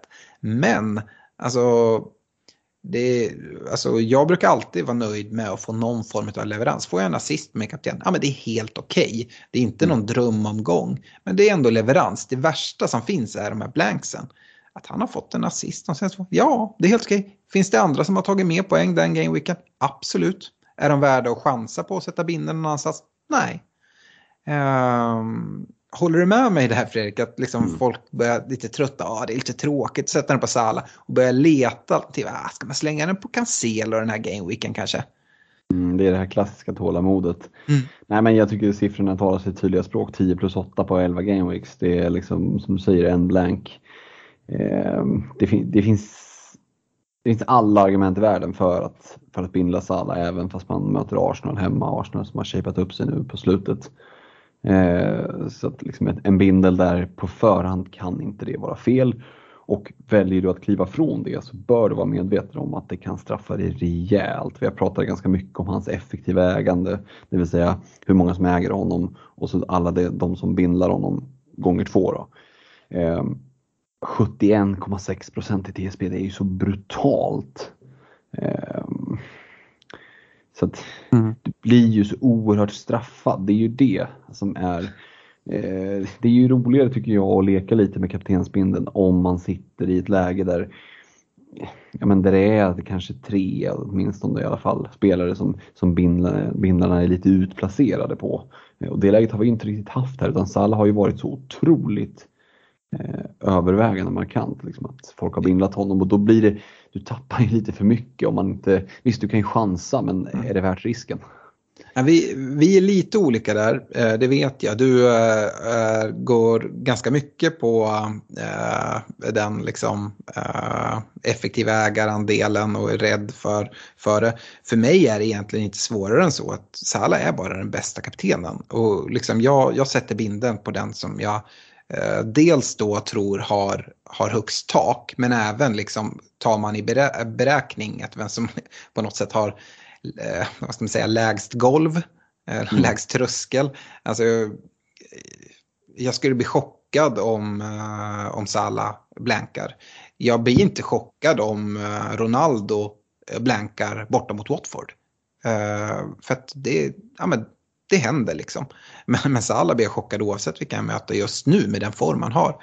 Mm. Um, och för mig är det inte svårare än så att uh, jag vill sätta den. Och sen så på något sätt, om jag går till mig själv nu, den här uh, säsongen har jag, har jag liksom inför den sagt, nu har det blivit enklare också med Salahs form. Men om jag någon gång tvekar på vart jag ska sätta binden, då ska jag sätta den på Salah. Och det, det, det säger jag utifrån liksom senare, alltså tidigare säsonger. Jag satt den på Salah lite för sällan.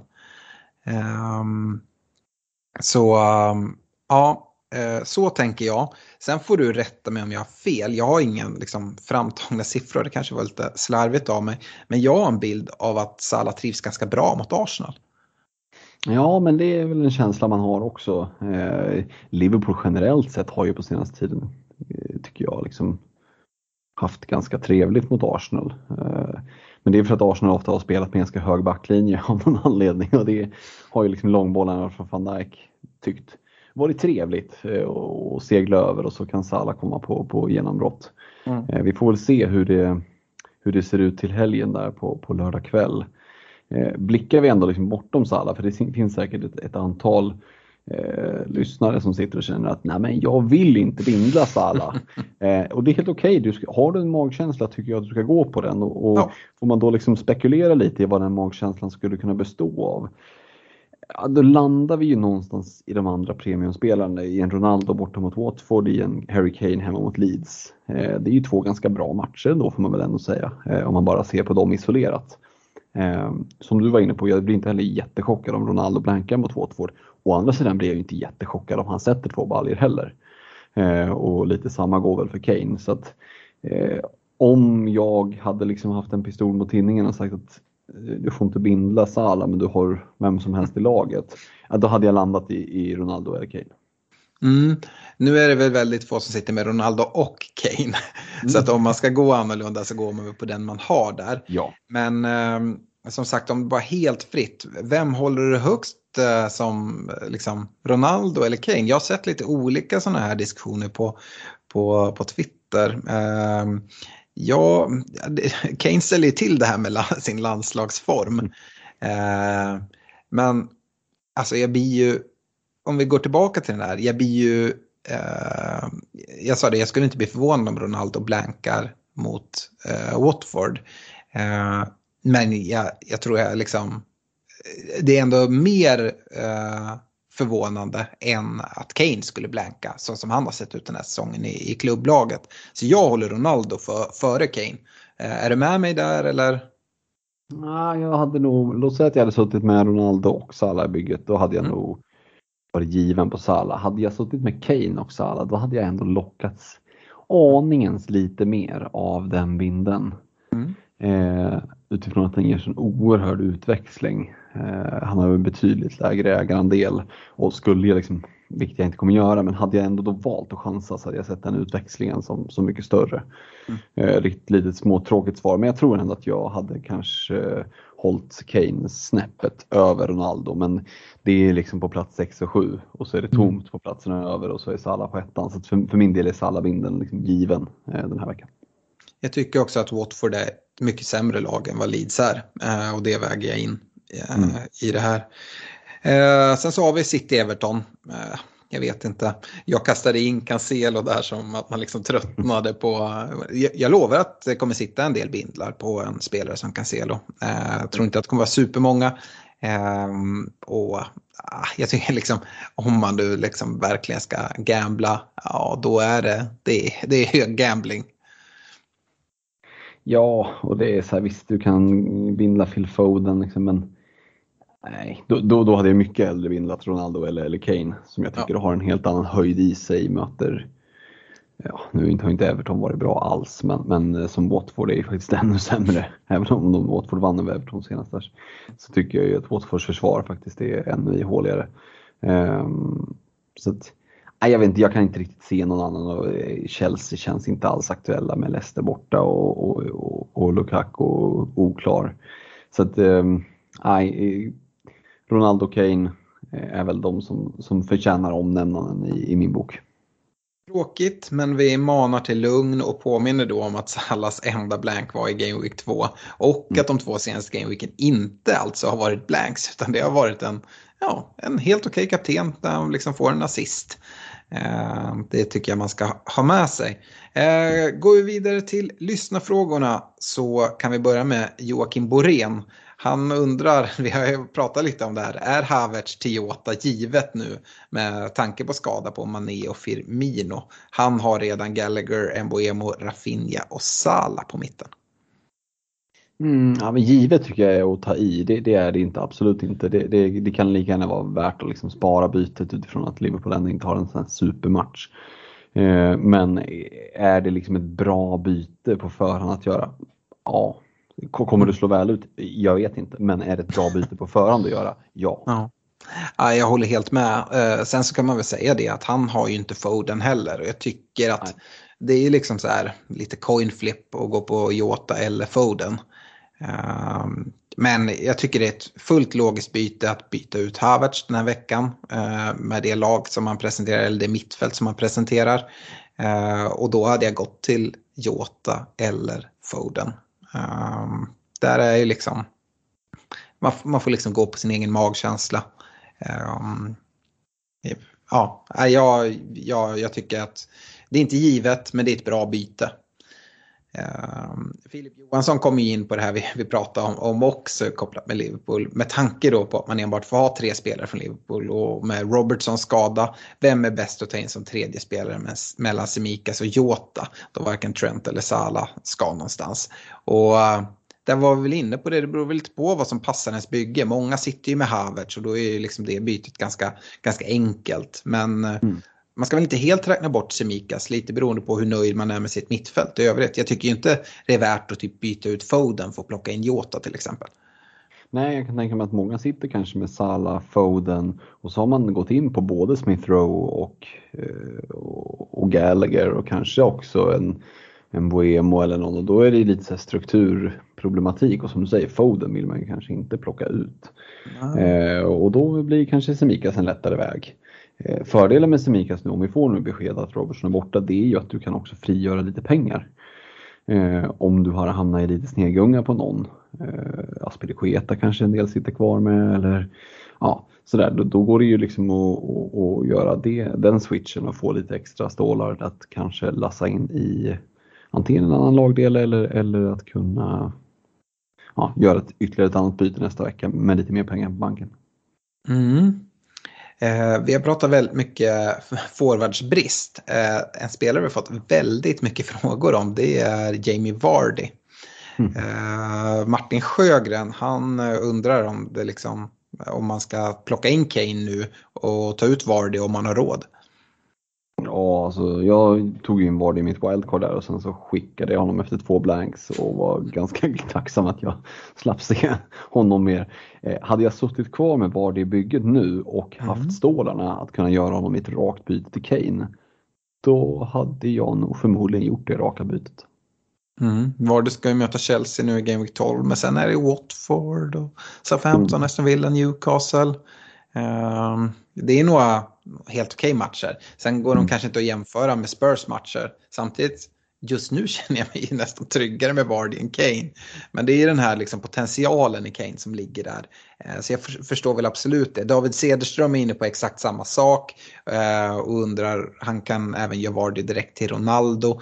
Men jag hade nog chansat med Kane i alla fall uh, uh, i det läget. Ja, men just att göra Vardy till Kane känns inte givet, men det känns som att jag hade förmodligen gjort det. Ronaldo, som du sitter, då hade jag nog kanske avvaktat någon vecka utifrån att det är en bra match. Men, men eh, Vardy där, att kunna ändå plocka in Kane gratis mot honom, det, det hade jag ju valt att göra. Mm. Eh... Ghana Biamba ställer också frågan kopplat till Vardy.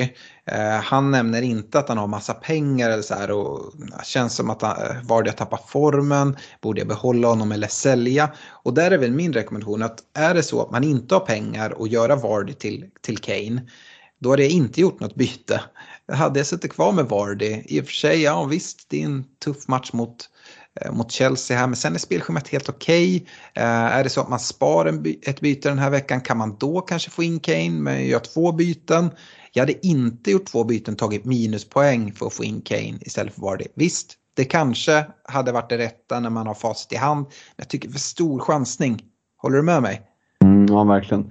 Eh, där är det ju lysande tillfälle i så fall som säger, beroende lite på hur, hur bygget ser ut, men spara bytet, kanske sitter man med Havertz eller någon annan som man kan mm. växla ner, casha in på och sen i, i samma switch, det vill säga inför nästa gameweek eh, plocka in Kane då eh, mm. men, men det finns liksom ingen anledning att göra det där liksom bytet som ska dra loss massa pengar om du inte behöver göra det. Eh. Just med avsaknad, hade vi haft liksom en riktigt eh, billig forward som har bra match och superfin form, ja, men då kanske det hade funnits ett case att liksom göra det bytet och, och koppla, koppla bort och lägga in pengar på banken som man sen kan investera längre fram och så. Men där är vi inte nu, vi har ju pratat om bristen på anfallare, så då, ah, då tycker jag ändå att det bara sitta kvar. Uh, Elliot Sandström, han hade planerat för Kane i, i tre veckor där inför hans bra spelschema, men nu blev han lite tveksam med tanke på att vi inte tyckte att man skulle ta in honom förra veckan. Uh, jag vet inte hur negativa vi var. Jag är ganska säker på att både du, jag och Stefan hade honom som forwardsrek förra veckan. Uh, men uh, jag tycker Kane är helt okej okay att plocka in. Men nu står Elliot och väger på om man ska plocka in Kane eller Jota. Eh, ja, liksom, han undrar hur man ska resonera där. Kane värd chansningen eller bör man köra liksom, lite mer brett och kanske mer safe på att plocka in Jota? Ja, men gällande Kane där, låt säga att han inte hade gjort en enda, ett enda mål nu i landslagsuppehållet. Då hade vi nog inte diskuterat honom så som vi har gjort. Det tror jag inte. För sanningen är ju att han har ju sett för jävla oinspirerad ut i klubblaget den här säsongen. Så att han behövde ju den här, som du var inne på tidigare, någon liksom morot att, ja men kolla, jag kan ju fortfarande göra mål, för att det har det ju inte sett ut som att han kan fram tills landslagsuppehållet. Mm. Att väga dem mot varandra, ja, så på förhand så tycker jag ju att Jota är spontant ett, kanske ett bättre byte, men har man möjlighet att få in Kane, ja, ja, utan minuspoäng så ja, det, det, det behöver ju såklart inte vara fel. Och har man magkänsla för det och har tänkt det och fortfarande tycker att det är ett bra byte, då är det bara att köra. Man får väl även kolla på sitt lag. Vem är det han plockar ut för att ta in Kane och vem är det han ska plocka ut för att ta in Jota och sådär. Det, det är liksom svårt att ge... Um... Ja, ge råd utan att liksom se bygget i stort, utan man får se lite vad som gör ens lag eh, bäst, men jag tycker inte han ska vara, vara rädd för att plocka in Kane, eh, det tycker jag inte. Så spelschemat finns där, det finns tendenser eh, från landslagsspel nu i, förvisso, men även med att eh, Conte är där är inte negativt, eh, så att eh, jag tycker inte du ska vara allt för orolig med Kane. Jag tycker att det är en, det är en chansning, men det kan vara en väldigt bra chansning också. Robert Jonsson, han siktar på att uppgradera en forward och ta in en premium forward inom två gameweeks, skriver han. Och undrar där Kane, Lukaku eller Ronaldo. Det är ju en helt omöjlig fråga att svara på. Precis som vi är inne på, tar man inte in Kane nu, men det är jättebra läge att se hur ser han ut mot Leeds. Det handlar inte om hur mycket poäng han tar bara, utan det handlar mycket om hur ser Spurs spel ut generellt och vad är liksom Kanes positionering och, och så. Um, och är det så att liksom Kane ser dålig ut här de kommande två, ja, men då vet jag inte om det är lite väl kortsiktigt att chansa på att få ta in mot Brentford och Norwich för att sen kanske förmodligen vilja göra något byte därifrån. Um, är det så att man ska göra det inom två gameweeks, ja, antingen chansar man nu, och chansar man nu då går man på Kane tycker jag. Eh, chansar man inte nu, ja men då ser man till att och kolla matcherna eller lyssna på podden och i alla fall höra vad, vad vi säger om man inte har chans att se matcherna själv eller gör, ja, gör sitt arbete på något sätt för att liksom få, ja men hur ser de respektive spelare ut. Um, så chansar man, då gör man det nu med Kane, annars så liksom varje gameweek som man får se kommer liksom bygga caset för någon av de här eh, desto mer.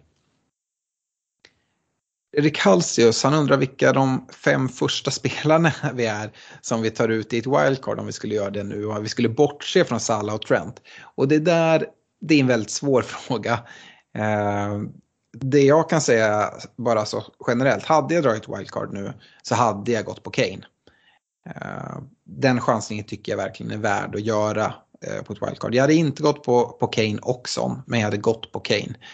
Eh, Och sen hade jag förmodligen haft eh, Jota, Salah och Trent eller eh, Tsimikas, Salah och Trent. Lite beroende på vad det är för liksom, eh, uppställningen man väljer. Men det är så många ifs and buts i, i ett wildcard. Så jag kan inte svara liksom vilka de fem första spelarna jag, jag skulle plocka ut. Vad, eller vad säger du, Fredrik? Ja, men jag har ju fipplat med liksom inför wildcard ett antal gånger och sådär. Det finns ju lite olika sätt att göra det på. Vill du bygga en startelva och komplettera med bänkspelare, eller bygger du lagdel för lagdel eller så? Jag hade ju, det hade ju kittlat mig att ställa upp en, en elva och sen se om jag kunde skrapa ihop liksom en tillräckligt bra bänk. Men jag hade ju lockats av att sätta eh, ja men, Cancelo, eh, Trent, James, eh, Livramento och sen en billig spelare till. Tsimikas. Tsimikas. Ja. Ja eh, och bara liksom tog maxa den backlinjen. Eh, jag hade förmodligen velat haft Salah, Foden, kanske Gallagher, Smith Rowe för att göra lite pengar mm. redo. Um, så nu håller du med mig om Kane-chansningen? Mm, jo, men jag hade nog försökt att klämma in honom också. Uh, och jag hade nog kunnat tänkt mig att kanske till och med gå ner på, på ett lite, lite billigare mittfält. Uh, Salah, Foden, uh, Smith Rowe, Gallagher och sen väntat lite med sista spotten där. Mm. Uh, och, och eventuellt kunnat tänkt mig att gå riktigt billigt. För att kunna just få in Kane. Mm. Eller gå riktigt billigt på sin tredje forward. Eftersom vi pratar om att det är så liksom dåligt med forwardsalternativ nu. Mm. Det är just att det, där, det är svårt att hitta en spelande bra forward. Då hamnar man lite mellanläge där de ligger mellan fem komma fem upp mot sex. Mm. Går du ner på mittfältet så kan du ju ändå hitta en fyra fem i värsta fall om du nu vill ha det. Mm. Men någonstans där hade jag landat. Jag håller med, Kane är ju intressant om du skulle sitta på wildcard, helt klart. Mm. eh, Sista frågan då kommer från Johan Gustafsson. Och det här har vi pratat en hel del om eh, i tidigare avsnitt. Inte så mycket i det här avsnittet, men han vill att vi ska diskutera kring de här budgetmittfältarna. eh, Han nämner själv Bowen, Gallagher, Trossard, Smith Rowe. Vem, vilka bör man sitta på, spelschema, form med mera. Eh, personligen så jag gillar verkligen Bowen eh, nu.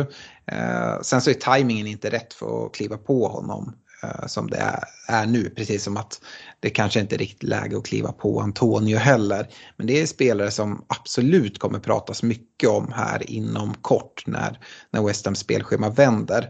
Eh, ska man hoppa på nu, jag, jag sa det tidigare, ställer jag Smith Rowe och Gallagher mot varandra just nu, ja men då är Gallagher mitt, mitt val. Eh, jag tycker att Gallagher går före både Bowen och, och Trossard också. Det går ju liksom att kasta in fler spelare här. Jag tycker Kone i, i Burnley är också en sån spelare som, som kan nämnas. Eh, Aston Villa blir spännande att se vad som händer med, med Gerrard, men eh, jag kan tänka mig att en spelare som Buendia kommer... Eh, Uh, kommer spela mycket. Leon Bailey uh, tycker jag är jätteintressant. uh, uh, Gerrard och yttrarna där. uh, Bailey har sett fin ut också. uh, Men uh, Gallagher håller jag väl högst. uh, Trossard pratar jag inte så mycket om. uh, Han har spelat lite out of position. uh, Jag vet inte riktigt vad som kommer hända där. Hur, uh, ja, vi har pratat mycket om det här tidigare i tidigare avsnitt, Fredrik, men vill mm. du säga några ord? Nej, men Bowen är intressant som du nämnde, speciellt utifrån statistiken vi hade i förra avsnittet där, att han tog sig väldigt, väldigt högt upp där. Ehm, Trossard som du nämner har spelat out of position som, som anfaller, men Mopé på bänken, det känns ju som att det bara är liksom tickande bomb att han ska in där, och då tror jag kanske inte att Trossard petas, ehm, men han får ju kliva in på mittfältet igen. Spelschemat, ja det är en, lite några bra matcher, men det finns inget flyt i det, utan det Det hackar ganska mycket med liksom tuffa bortamatcher. Eh, West Ham United, eh, Chelsea och, och ja, ser väl inte så där jättelockande ut eh, tycker jag. Alltså både Smith Rowe och Gallagher fem åtta kostar de. Eh, vi pratade tidigare frågan innan här om att bygga ett wildcard, alltså sätta upp ett ett lag där två av mittfältarna kostar fem komma åtta och du känner att ja men de här inga problem att lira. Det möjliggör ju ganska mycket för bygget i övrigt, så att jag tycker att det någonstans svarar på frågan i dagsläget. Mm, absolut. Innan vi slår igen butiken ska vi väl nämna det som vi pratade om i förra podden, att vi är väldigt glada över att vara nominerade i Guldpodden i tre kategorier, till Årets podd, Årets hobby, fritidspodd och Årets sport- och idrottspodd. Eh, röstningen pågår ju här till slutet på november, så man kan fortfarande gå in på guldpodden punkt se om man inte redan har gjort det och lägga sin röst, och vi är jätteglada och tacksamma för alla som redan har gjort det, och ni som inte har gjort det får gärna gå in och göra det och, och rösta där. Vi skulle bli oerhört glada om vi skulle kunna eh, kamma hem något av de här priserna.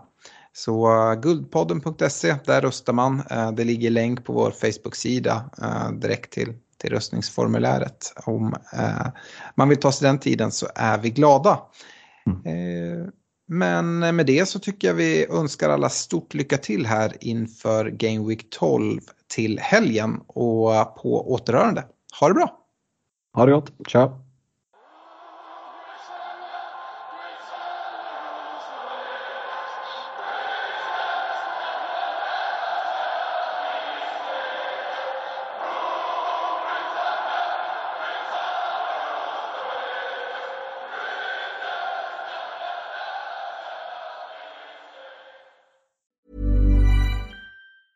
Mom deserves the best, and there's no better place to shop for Mother's Day than Whole Foods Market. They're your destination for unbeatable savings, from premium gifts to show-stopping flowers and irresistible desserts. Start by saving thirty-three percent with Prime on all body care and candles. Then get a fifteen-stem bunch of tulips for just nine ninety-nine each with Prime. Round out Mom's menu with festive rosé, irresistible berry chantilly cake, and more special treats. Come celebrate Mother's Day at Whole Foods Market.